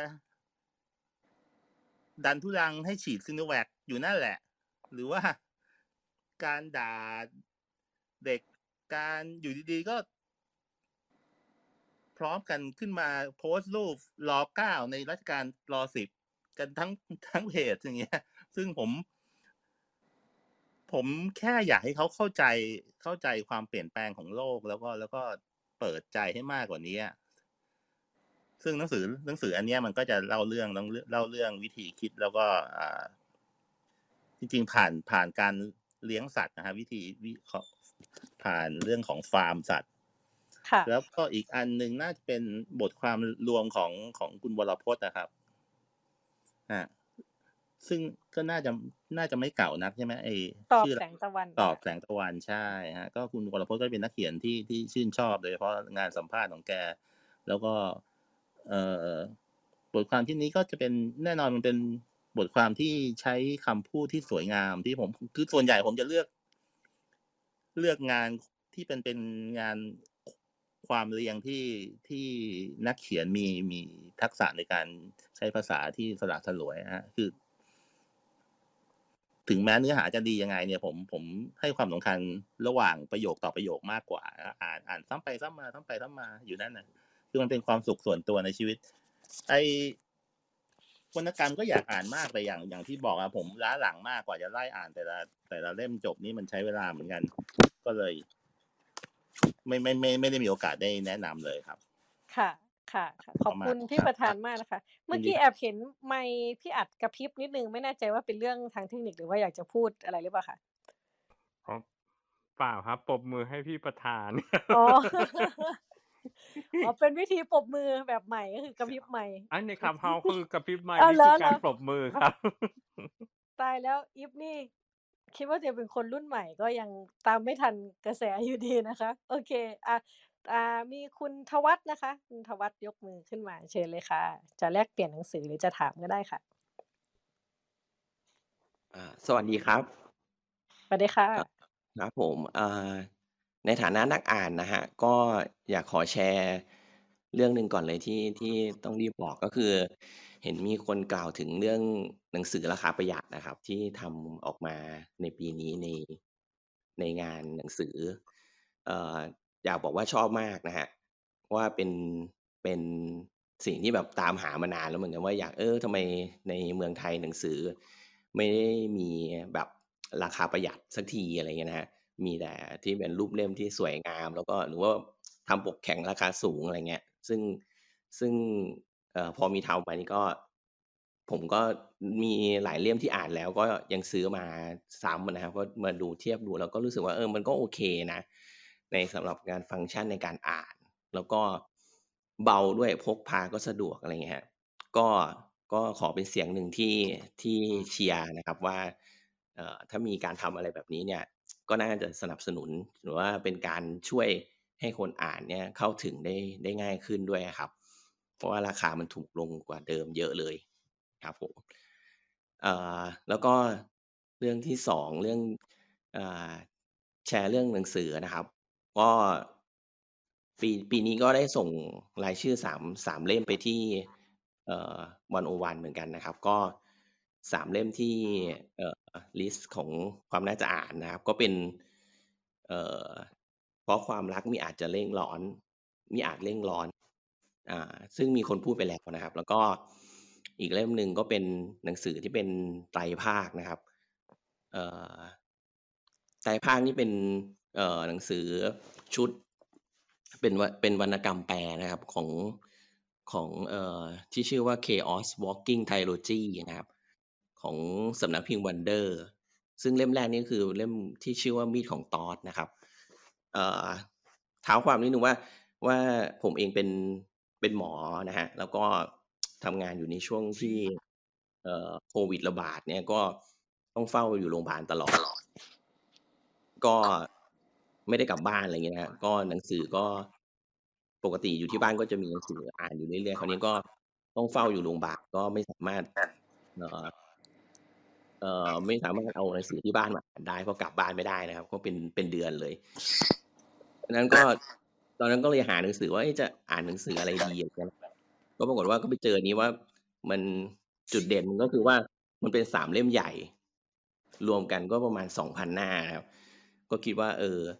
เอามาอ่านค่าเวลาช่วงที่ค้างอยู่โรงพยาบาลเลยนะครับ ก็ปรากฏว่า เอออ่านสนุกกว่าที่คิดนะครับ ไอ้สามเล่มใหญ่ไอ้สองพันหน้าเนี่ย ปรากฏว่าอ่านไม่กี่วันก็จบ อืม ก็ก็เออเป็นอะไรที่แปลกที่ว่า เราเลือกอ่านที่ไม่ไม่ได้มีเหตุผลเท่าไหร่ แต่ว่าก็มาเจอหนังสือที่เออสนุกกว่าที่คิดนะครับสำหรับคนที่เอ่อชอบอ่านหนังสือแนวทางเฉพาะอะไรเงี้ยนะฮะผมก็อยากจะแนะนำว่าเอ่ออาจจะลองเปลี่ยนดูบ้าง อาจจะลองเปลี่ยนแนวดูบ้าง เปลี่ยนจาก fiction เป็น non-fiction จากประวัติศาสตร์เป็นเอ่อวิทยาศาสตร์ หรือแนวนิยายที่เปลี่ยนไปมันก็อาจจะช่วยเปิด เปิดมุมมองอะไรใหม่ ๆ ได้นะครับ แล้วก็มันก็มีอะไรมากกว่าที่คิดนะครับ แล้วก็อีกเล่มหนึ่งก็คือ จอมโจรขโมยหนังสือนะครับ ซึ่งจริง ๆก็เป็นงานแปลที่เคยมีมาก่อนแล้ว แต่ว่าปีนี้มามาตีพิมพ์ใหม่ ก็เลยเข้าเกณฑ์ว่าอยู่ในปีนี้นะครับ ก็สามเล่มก็เป็นวรรณกรรมทั้งสามเล่มเลย ที่ที่ตั้งแต่เริ่มเริ่มรายการมาก็จะมี จะมีหลายคนพูดถึงว่าช่วงเวลาแบบนี้เนี่ย อ่านหนังสืออะไรกันดีอะไรเงี้ยนะครับ โดยปกติแล้วเท่าที่ผมเคยเคยส่งรายชื่อไปที่วันโอวันสองสามปีที่ผ่านมาเนี่ย ปกติแล้วผมจะอ่านหนังสือค่อนข้างหลากหลายครับ ก็จะเลือกเป็นแบบวิทยาศาสตร์บ้าง ประวัติศาสตร์บ้าง หรือว่าการเมืองบ้าง หรือเป็นวรรณกรรมบ้างแบบผสมผสมกันไป แต่ปรากฏว่าปีนี้ เออเลือกออกมาปุ๊บก็ เออเอากลายเป็นว่าเป็นเลือกวรรณกรรมทั้งสามทั้งสามเล่มเลย ก็ มันเป็นไปโดยอัตโนมัตินะครับ เพราะว่าในช่วงที่เรียกว่าอะไรดี เรียกว่าเลวร้ายสำหรับสำหรับคนเป็นหมอนะครับ ในช่วงเวลาโควิด เนี่ย ก็ ตั้งแต่เป็นหมอมาเนี่ย ก็ช่วงนี้ก็คือ คิดว่าหนักที่สุดแหละ ที่ ต้องเห็นความตายแบบ แบบที่ไม่น่าจะตาย อะไรอย่างงี้นะฮะค่ะ มัน มันเป็นอัตโนมัติไป อัตโนมัติไปเองหรือเปล่าไม่รู้ที่ผมหันไปอ่านวรรณกรรมหมดเลย อาจจะเพราะว่าเบื่อกับเรื่อง ไอ้โควิด ไอ้วิทยาศาสตร์อะไรที่ ที่ต้องอ่านเอาความรู้ที่จะรักษาคนไข้อยู่แล้วนะครับ ก็กลายเป็นว่า เออ เราไปอ่านวรรณกรรมหมดเลย ค่ะ ก็คือให้ให้วรรณกรรมมาแบบคล้าย ๆ กับช่วยปลอบโยนปลอบประโลมเราในช่วงภาวะที่มันหนักหนาสาหัจริสงแบบนี้ อาจจะเป็นอย่างนั้นก็ได้ แต่ว่าโดยโดยที่ไม่รู้ตัวนะครับ อาจจะแบบ เอ่อโดยไม่รู้ตัวว่าเราหยิบหนังสือมาอ่านเป็นวรรณกรรมหมดเลย ก็ก็สำหรับ สำหรับถึงคนทำหนังสือทุกคนนะครับ ก็ก็อยากจะบอกว่าก็เอ่อทำหนังสือที่ ไม่ว่าจะประเภทไหนอะแต่ว่าขอให้มัน ขอให้มันมีคุณค่า ขอให้มันดีออกมาเนี่ยก็ช่วยช่วยปลอบประโลมของคน เอ่อปลอบประโลมคนที่ตกอยู่ในห้วงทุกข์ได้ได้ได้ดีกว่าที่คุณอาจจะคิดนะฮะค่ะ ไอเล่ม ไอเล่มสุดท้ายเล่มจอมโจรขโมยหนังสือเนี่ย ก็อ่านไปด้วยความ ก็มันเป็นเรื่องของอช่วงสงครามโลกครั้งที่สองเนาะเเล่าโดยผ่านมุมมองโยมทูตนะครับ ว่ามันเขา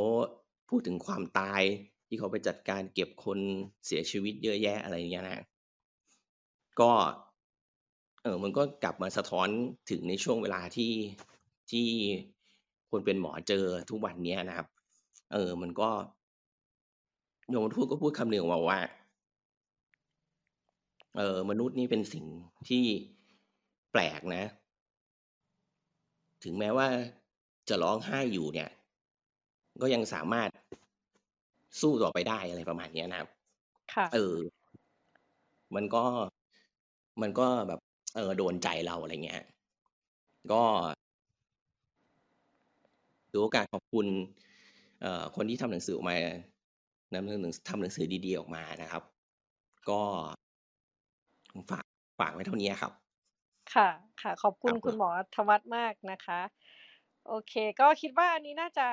เป็นช่วงท้ายแล้วนะคะอีฟจะมีคำถามทิ้งท้ายของแต่ละอ่าสำนักพิมพ์ที่สปีกเกอร์แต่ละท่านนะคะ ที่ที่ขึ้นมาร่วมพูดคุยก็คือ ให้ขายหนังสือสำนักพิมพ์ตัวเอง ให้เลือกมาหนึ่งถึงสองเล่มนะคะ ว่าไอ้นังเอาหนังสือใหม่นะหนังสือใหม่ของปีนี้คิดว่าเล่มไหนที่เป็นอยากจะชวนให้คนมาอ่าน อยากจะ เออเนี่ยมีคนมาฟังในคลับเฮาส์เนี่ยค่ะในโอกาสนี้ก็นำเสนอหนังสือของสำนักพิมพ์ตัวเองนะคะคราวนี้ไม่เริ่มที่พี่จุ๋มแล้วเอาเอาเอาพี่อัดกันแล้วกันค่ะ เจลิสมีหนังสืออะไร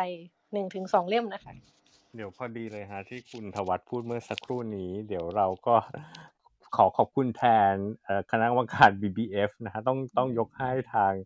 เอ่อ Library House นะฮะคุณหน่อยนะฮะว่าว่าว่าว่าเป็นโต๊ะโผจัดงานนี้ แต่ก็เป็นสำนักพิมพ์หนึ่งในการร่วมทำไอ้โครงการหนังสือราคาประหยัดนะฮะก็คิดว่าปีหน้าก็น่าจะทำกันอีกเพราะเห็นผลตอบรับปีนี้ดีมากนะครับ ก็เลยก็ก็น่าจะเป็นโครงการที่สานต่อกันไปนะฮะเอ่อในปีหน้าด้วยนะครับ แล้วก็ ถ้าหนังสือที่จะฝากก็ฝากสองเล่มนี้ก็แล้วกันที่เป็นเรื่องเกี่ยวข้องกับสงคราม ก็คืออันหนึ่งคือ 24 แก้วตานะฮะก็คือเป็นวรรณกรรมเยาวชนที่เขียนถึงเรื่องอครูผู้หญิงนะฮะกับทำไมถึง 24 แก้วตาก็คือสอนเด็ก 12 คนนะฮะที่ในโรงเรียนในเกาะเล็ก ๆ แห่งหนึ่งในประเทศญี่ปุ่นนะฮะแล้วก็ในช่วงเวลาสงครามเราต้องเห็นเด็กเติบโต แล้วเป็นยังไงบ้างในช่วงสงคราม ก็สะท้อนอความรู้สึกความนึกคิดของ คนในยุคนั้นได้ดีนะฮะแล้วก็อีกเรื่องหนึ่งก็คือบุไรฮะก็เป็นสามนักเขียนใหญ่ของญี่ปุ่น คือสากากุจิอังโกดาไซโอซามุแล้วก็ดาซาคุโนสเกะนะฮะที่จะพูดถึงแนวคิดหลังสงครามว่าในมุมมองของนักเขียนยุคนั้น นักคิดยุคนั้นเนี่ยมองสงครามโลกครั้งที่สองที่ผ่านมาของญี่ปุ่นเป็นอย่างไรนะอันนี้โดยเฉพาะบุไรฮะเนี่ยคิดว่ามัน มีสารแมสเซจที่สะท้อนสภาพสังคมไทยปัจจุบันได้ดีมากนะฮะก็เลยอยากจะให้อ่านเล่มนี้นะฮะก็ฝากไว้ด้วยครับสองเล่มครับ ขอบคุณครับ ค่ะขอบคุณพี่อัดค่ะ ไปที่พี่จีเลยค่ะ ครับผม ก็มีมีเล่มหนึ่งอ่าที่กำลังเปิด pre-order อยู่ตอนนี้ฮะก็คือแบบดูน ก็น่าจะเป็นเป็นเล่มที่แฟนๆนักอ่านรุ่นเก่าน่าจะเคยเห็นมาก่อนเพราะว่าตีพิมพ์มาก็น่าจะยี่สิบปีได้แล้วฮะเอ่อ ในตีพิมพ์ครั้งแรกในบ้านเรานะฮะแต่ตอนนี้มากำลังจะมาตีพิมพ์ใหม่อีกครั้งกับสำนักพิมพ์บีสำนักพิมพ์ในเครือของ Biblio นะครับ ก็เป็นภาคแรกของดูน ซึ่งจะแบ่งเป็นสองเล่ม ก็คือขายเป็นเซตเดียวกันเลย ก็สามารถ pre-order ได้จากหลาย ๆ จากสำนักพิมพ์ BBO ของบีดได้เองหรือว่าร้านอื่น ๆ ที่ร่วม pre-order ด้วยก็ได้ครับ ซึ่ง Dune นี่ก็เป็นเป็น เป็นนิยายแบบมหากาพย์ไซไฟที่แฟรงค์เฮอร์เบิร์ตเขาเขียนตั้งแต่ปี 1966 แล้วก็ผมส่วนตัวผมก็เคยอ่านตั้งแต่สมัย 20 ปีที่แล้วเนี่ยพอพอเราเอามาทำใหม่เราก็เลยเออลองเออแปลใหม่แล้วก็ลองเออพยายามให้ให้หนังสือเล่มนี้สามารถที่จะจูนกับคนอ่านในยุคปัจจุบันได้มากที่สุด แล้วก็เออมีในส่วนของภาพยนตร์ฟอร์มยักษ์ที่ของค่าย Warner Brother ที่กำลังจะฉาย กลางเดือนตุลานี้ด้วย ก็สร้างมาจากนิยายเล่มแรกเล่มเดียวกันเนี่ยก็เดี๋ยวจะมีจัดฉายหลังรอบพิเศษด้วยสำหรับผู้ที่พ r ออเดอร์ แล้วก็ได้สิทธิ์ลุ้นร่วมดูภาพยนตร์รอบพิเศษร่วมกัน ถ้าโรงหนังเปิดในช่วงกลางตุลานะครับซึ่งก็เรื่องนี้ก็อยากอยากฝากไว้ เพราะว่าก็เป็นคือนิยายไซไฟในพื้น อาจจะมีพื้นที่ในตลาดในในตลาดหนังสือบ้านเราไม่ไม่ได้ไม่ไม่ได้ใหญ่โตมาก แต่ว่า เราแต่ว่าหลาย ๆ เล่มก็เป็นหนังสือที่น่าอ่านเลยหลายสำนักพิมพ์ก็ที่ทำนิยายไซไฟอันนี้ผมต้องเคารพเลยนะเพราะว่าเพราะว่าต้องหนึ่งคือต้องใจรักสองก็คือต้องต้องมีเขาเรียกอะมีสายตาที่แหลมคมในการเลือกหนังสือมาทำด้วยอะไรเงี้ยแล้วเราเองก็พยายามที่จะลองเออช่วยกันต่อยอดในกลุ่มของหนังสือ นิยายแปลไซไฟที่น่าที่ขึ้นหิ่งแล้วน่าสนใจแล้วก็เอากลับมาทำใหม่เพื่อที่จะสื่อสารกับคนรุ่นนี้ได้อีกอะไรเงี้ยน่าก็น่าจะน่าจะ น่าจะถูกใจหลายคนอยู่สำหรับคนที่ชอบแนวนี้อยู่แล้วครับ ค่ะครับโอฝาเคกดุลครับ ค่ะ อ่า มาที่พี่จุ๋มค่ะ ค่ะ ก็ขอฝากหนังสือนิยายเล่ม ล่าสุดของสำนัก PS นะคะ We Should All Go to Hell เราทุกคนควรลงนรก ชื่อนิยายมันอาจจะดูเดือดๆหน่อย แต่ว่าเนื้อหาก็เดือดๆเหมือนกันค่ะ ไม่มีแต่จริงๆแล้ว ก็คือเป็นนิยายที่ว่าด้วยรักสามเศร้ากลืนไม่เข้าคายไม่ออกระหว่างมนุษย์และพระเจ้า โดยมีตัวละครสามตัว ก็คือเดซี่โสเภณีสุดวายป่วง มีทานชายหนุ่ม ผู้ประสบปัญหาจู๋ไม่แข็ง แล้วก็ไอรีนเป็นเนิร์ดคณิตศาสตร์ ผู้ที่ตามหาตัว Y ในสมการสามตัวแปร สามสามสามตัวละครเนี้ยจะจะใช้ชีวิตแบบสุดสวิงลิงโก้เลยนะ แล้วก็เออเรื่องราวเนี่ยมันจะเป็นสิบเอ็ดวันบนรถ รอบๆรัศมีหนึ่งร้อยกิโลเมตร แห่งความเมืองหวางหนึ่งเดือนสำหรับการตกหลุมรักหนึ่งปีในโรงแรมโกโลโกโส แล้วก็หนึ่งคืนที่ไม่อาจหวนคืน ในเรื่องเนี่ยนักเขียนเขาจะใช้ภาษาที่ค่อนข้างโฉบเฉี่ยว แล้วก็ ล้อเล่นกับความหยาบคายในจิตใจเนาะมีการใช้เทคนิคตัดต่อแบบภาพยนตร์นะคะเออก็คือเรามองว่าเล่มเนี้ยเป็นเป็นงานของนักเขียนไทยที่อยากฝากไว้ให้นักอ่านได้ลองอ่านกันค่ะ ค่ะ ช่องทางการสั่งซื้ออะไรเป็นยังไงคะพี่จุ๋มก็ตอนนี้ถ้าเกิดว่าไปที่ร้านหนังสือเนี่ย จริง ๆ ก็ร้านหนังสือก็เปิดแล้วเนาะก็ สั่งเอ่อซื้อได้ตามร้านหนังสือทั่วไปอะค่ะ หรือว่าจะสั่งซื้อผ่านเพจสำนักพิมพ์ PS หรือว่าร้านหนังสืออิสระอื่นๆก็ได้ค่ะ ค่ะ โอเคค่ะ ขอบคุณพี่จุ๋มนะคะ อ่า มาที่พี่พี่จรันเนี่ยค่ะสำนักพิมพ์แสงดาวมีหนังสือเล่มไหนของสำนักพิมพ์ที่อยากจะอ่าเชิญชวนให้คนไปซื้ออ่านกันไหมคะพี่จรัน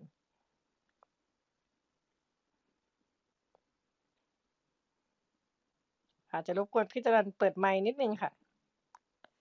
ถ้าเผื่อว่าอยากจะให้คนมาซื้ออ่านตอนนี้นะครับของผมเองนะครับค่ะอยากจะให้คนซื้ออ่านเรื่องข้อเท็จจริง กรณีสวรรคต โดยสุพจน์ด่านตระกูลที่ผมพิมพ์มาใหม่ คือหนังสือเล่มนี้มันดีตรงที่ว่ามันเป็นหนังสือที่เอาคำพิพากษามาลง ไม่มีความเห็นไม่มีอะไรทั้งสิ้น แล้วก็ศึกษาดูว่าทำไมประเทศนี้ กษัตริย์หนึ่งคนสวรรคตไปโดยที่ประวัติศาสตร์ไม่สามารถดีแคลร์ได้ว่าสวรรคตเพราะอะไร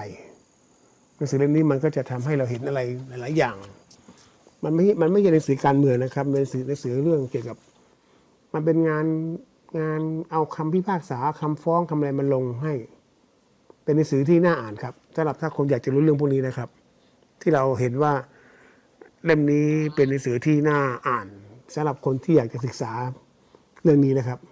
เพราะว่าหนังสือแบบนี้มันออกมาเยอะ อ่านหลายๆเล่มเอา แล้วก็จะเพราะว่าไม่ว่าใครจะพูดถึงว่าอุบัติเหตุหรืออะไรก็แล้วแต่ ถ้าถามว่าแล้วคนที่ตายไปสามคน ใครจะช่วยใครจะล้างบาปให้เขาอะซึ่งเขาไม่ได้เกี่ยวอะ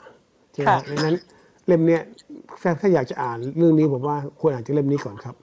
ก็อยากจะแนะนำให้อ่านเล่มนี้เพราะว่าเป็นเล่มที่ผมถือว่าคนเขียนเขาไม่ได้มีอคติอะไรทั้งสิ้นเลยเขาเขียนจากความเป็นจริง นะครับครับขอบคุณคค่ะรับค่ะขอบขอบคุณพี่จรันนะคะอ่าทิ้งท้ายเนาะพี่ประธานพี่ประธานไม่ได้ทำสำนักพิมพ์ แต่ว่าทำนิตยสารนะคะ ถ้าเกิดอาจจะขายของหรือว่าอาร์ตโฟดีฉบับใหม่มีอะไรน่าสนใจยังไงอยากจะเพิ่มเติมตรงนี้นะครัคะบอ๋อเดี๋ยวครัขบอก็เอ่อไงเดียจริง ๆกำลังกำลังแชทกับอาจารย์ปกป้องอยู่ ก็เรื่องเดียวกันเนี่ยค่ะเรื่องเดียวกันนี่แหละครับ ก็คือ ก็คือเป็นห่วง อ่าหลายคนก็คงเป็นห่วงอะครับ ว่านิตยสารเนี่ย มันมันเขาเรียกว่าขาลงอะนะเหมือนนายกเลย แต่นายกยังรอด ค่ะ ก็อ่าโมเดลที่ผมทำตอนเนี้ยครับ คือเปลี่ยนจากนิตยสาร ซึ่งยังไงซะมันก็ไม่สามารถที่จะรายงานอัปเดตข่าวสารได้ทันอินเทอร์เน็ตแล้วแหละเราก็จะ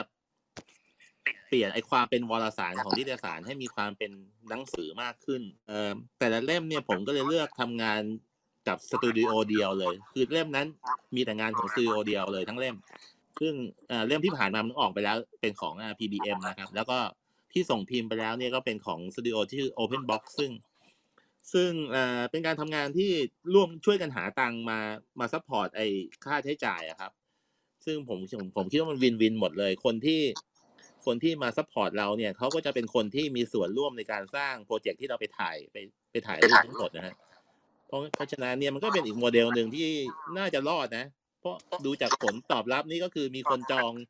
เต็มเลยฮะเต็ม ปีนี้มาถึงปีหน้าเนี่ยก็มีจองจองแล้วเนี่ย เพื่อเพื่อจะเข้า project monograph ของเราแต่ละแต่ละแต่ละเดือนเนี่ยครับแต่แต่แต่เราทำทุกๆสองเดือนนะฮะถ้าถ้ามันฮิตจริงๆเนี่ยจะกลับมาทำเป็นรายเดือนต่อไปอะครับ จริง ๆทำทำด้วยความรักในการทำสิ่งพิมพ์อะครับ เพราะว่าจริง ๆ แล้วหาเงินทางด้านอื่นเพื่อ support ออฟฟิศกันอยู่แล้วครับ ก็ประมาณนี้ครับ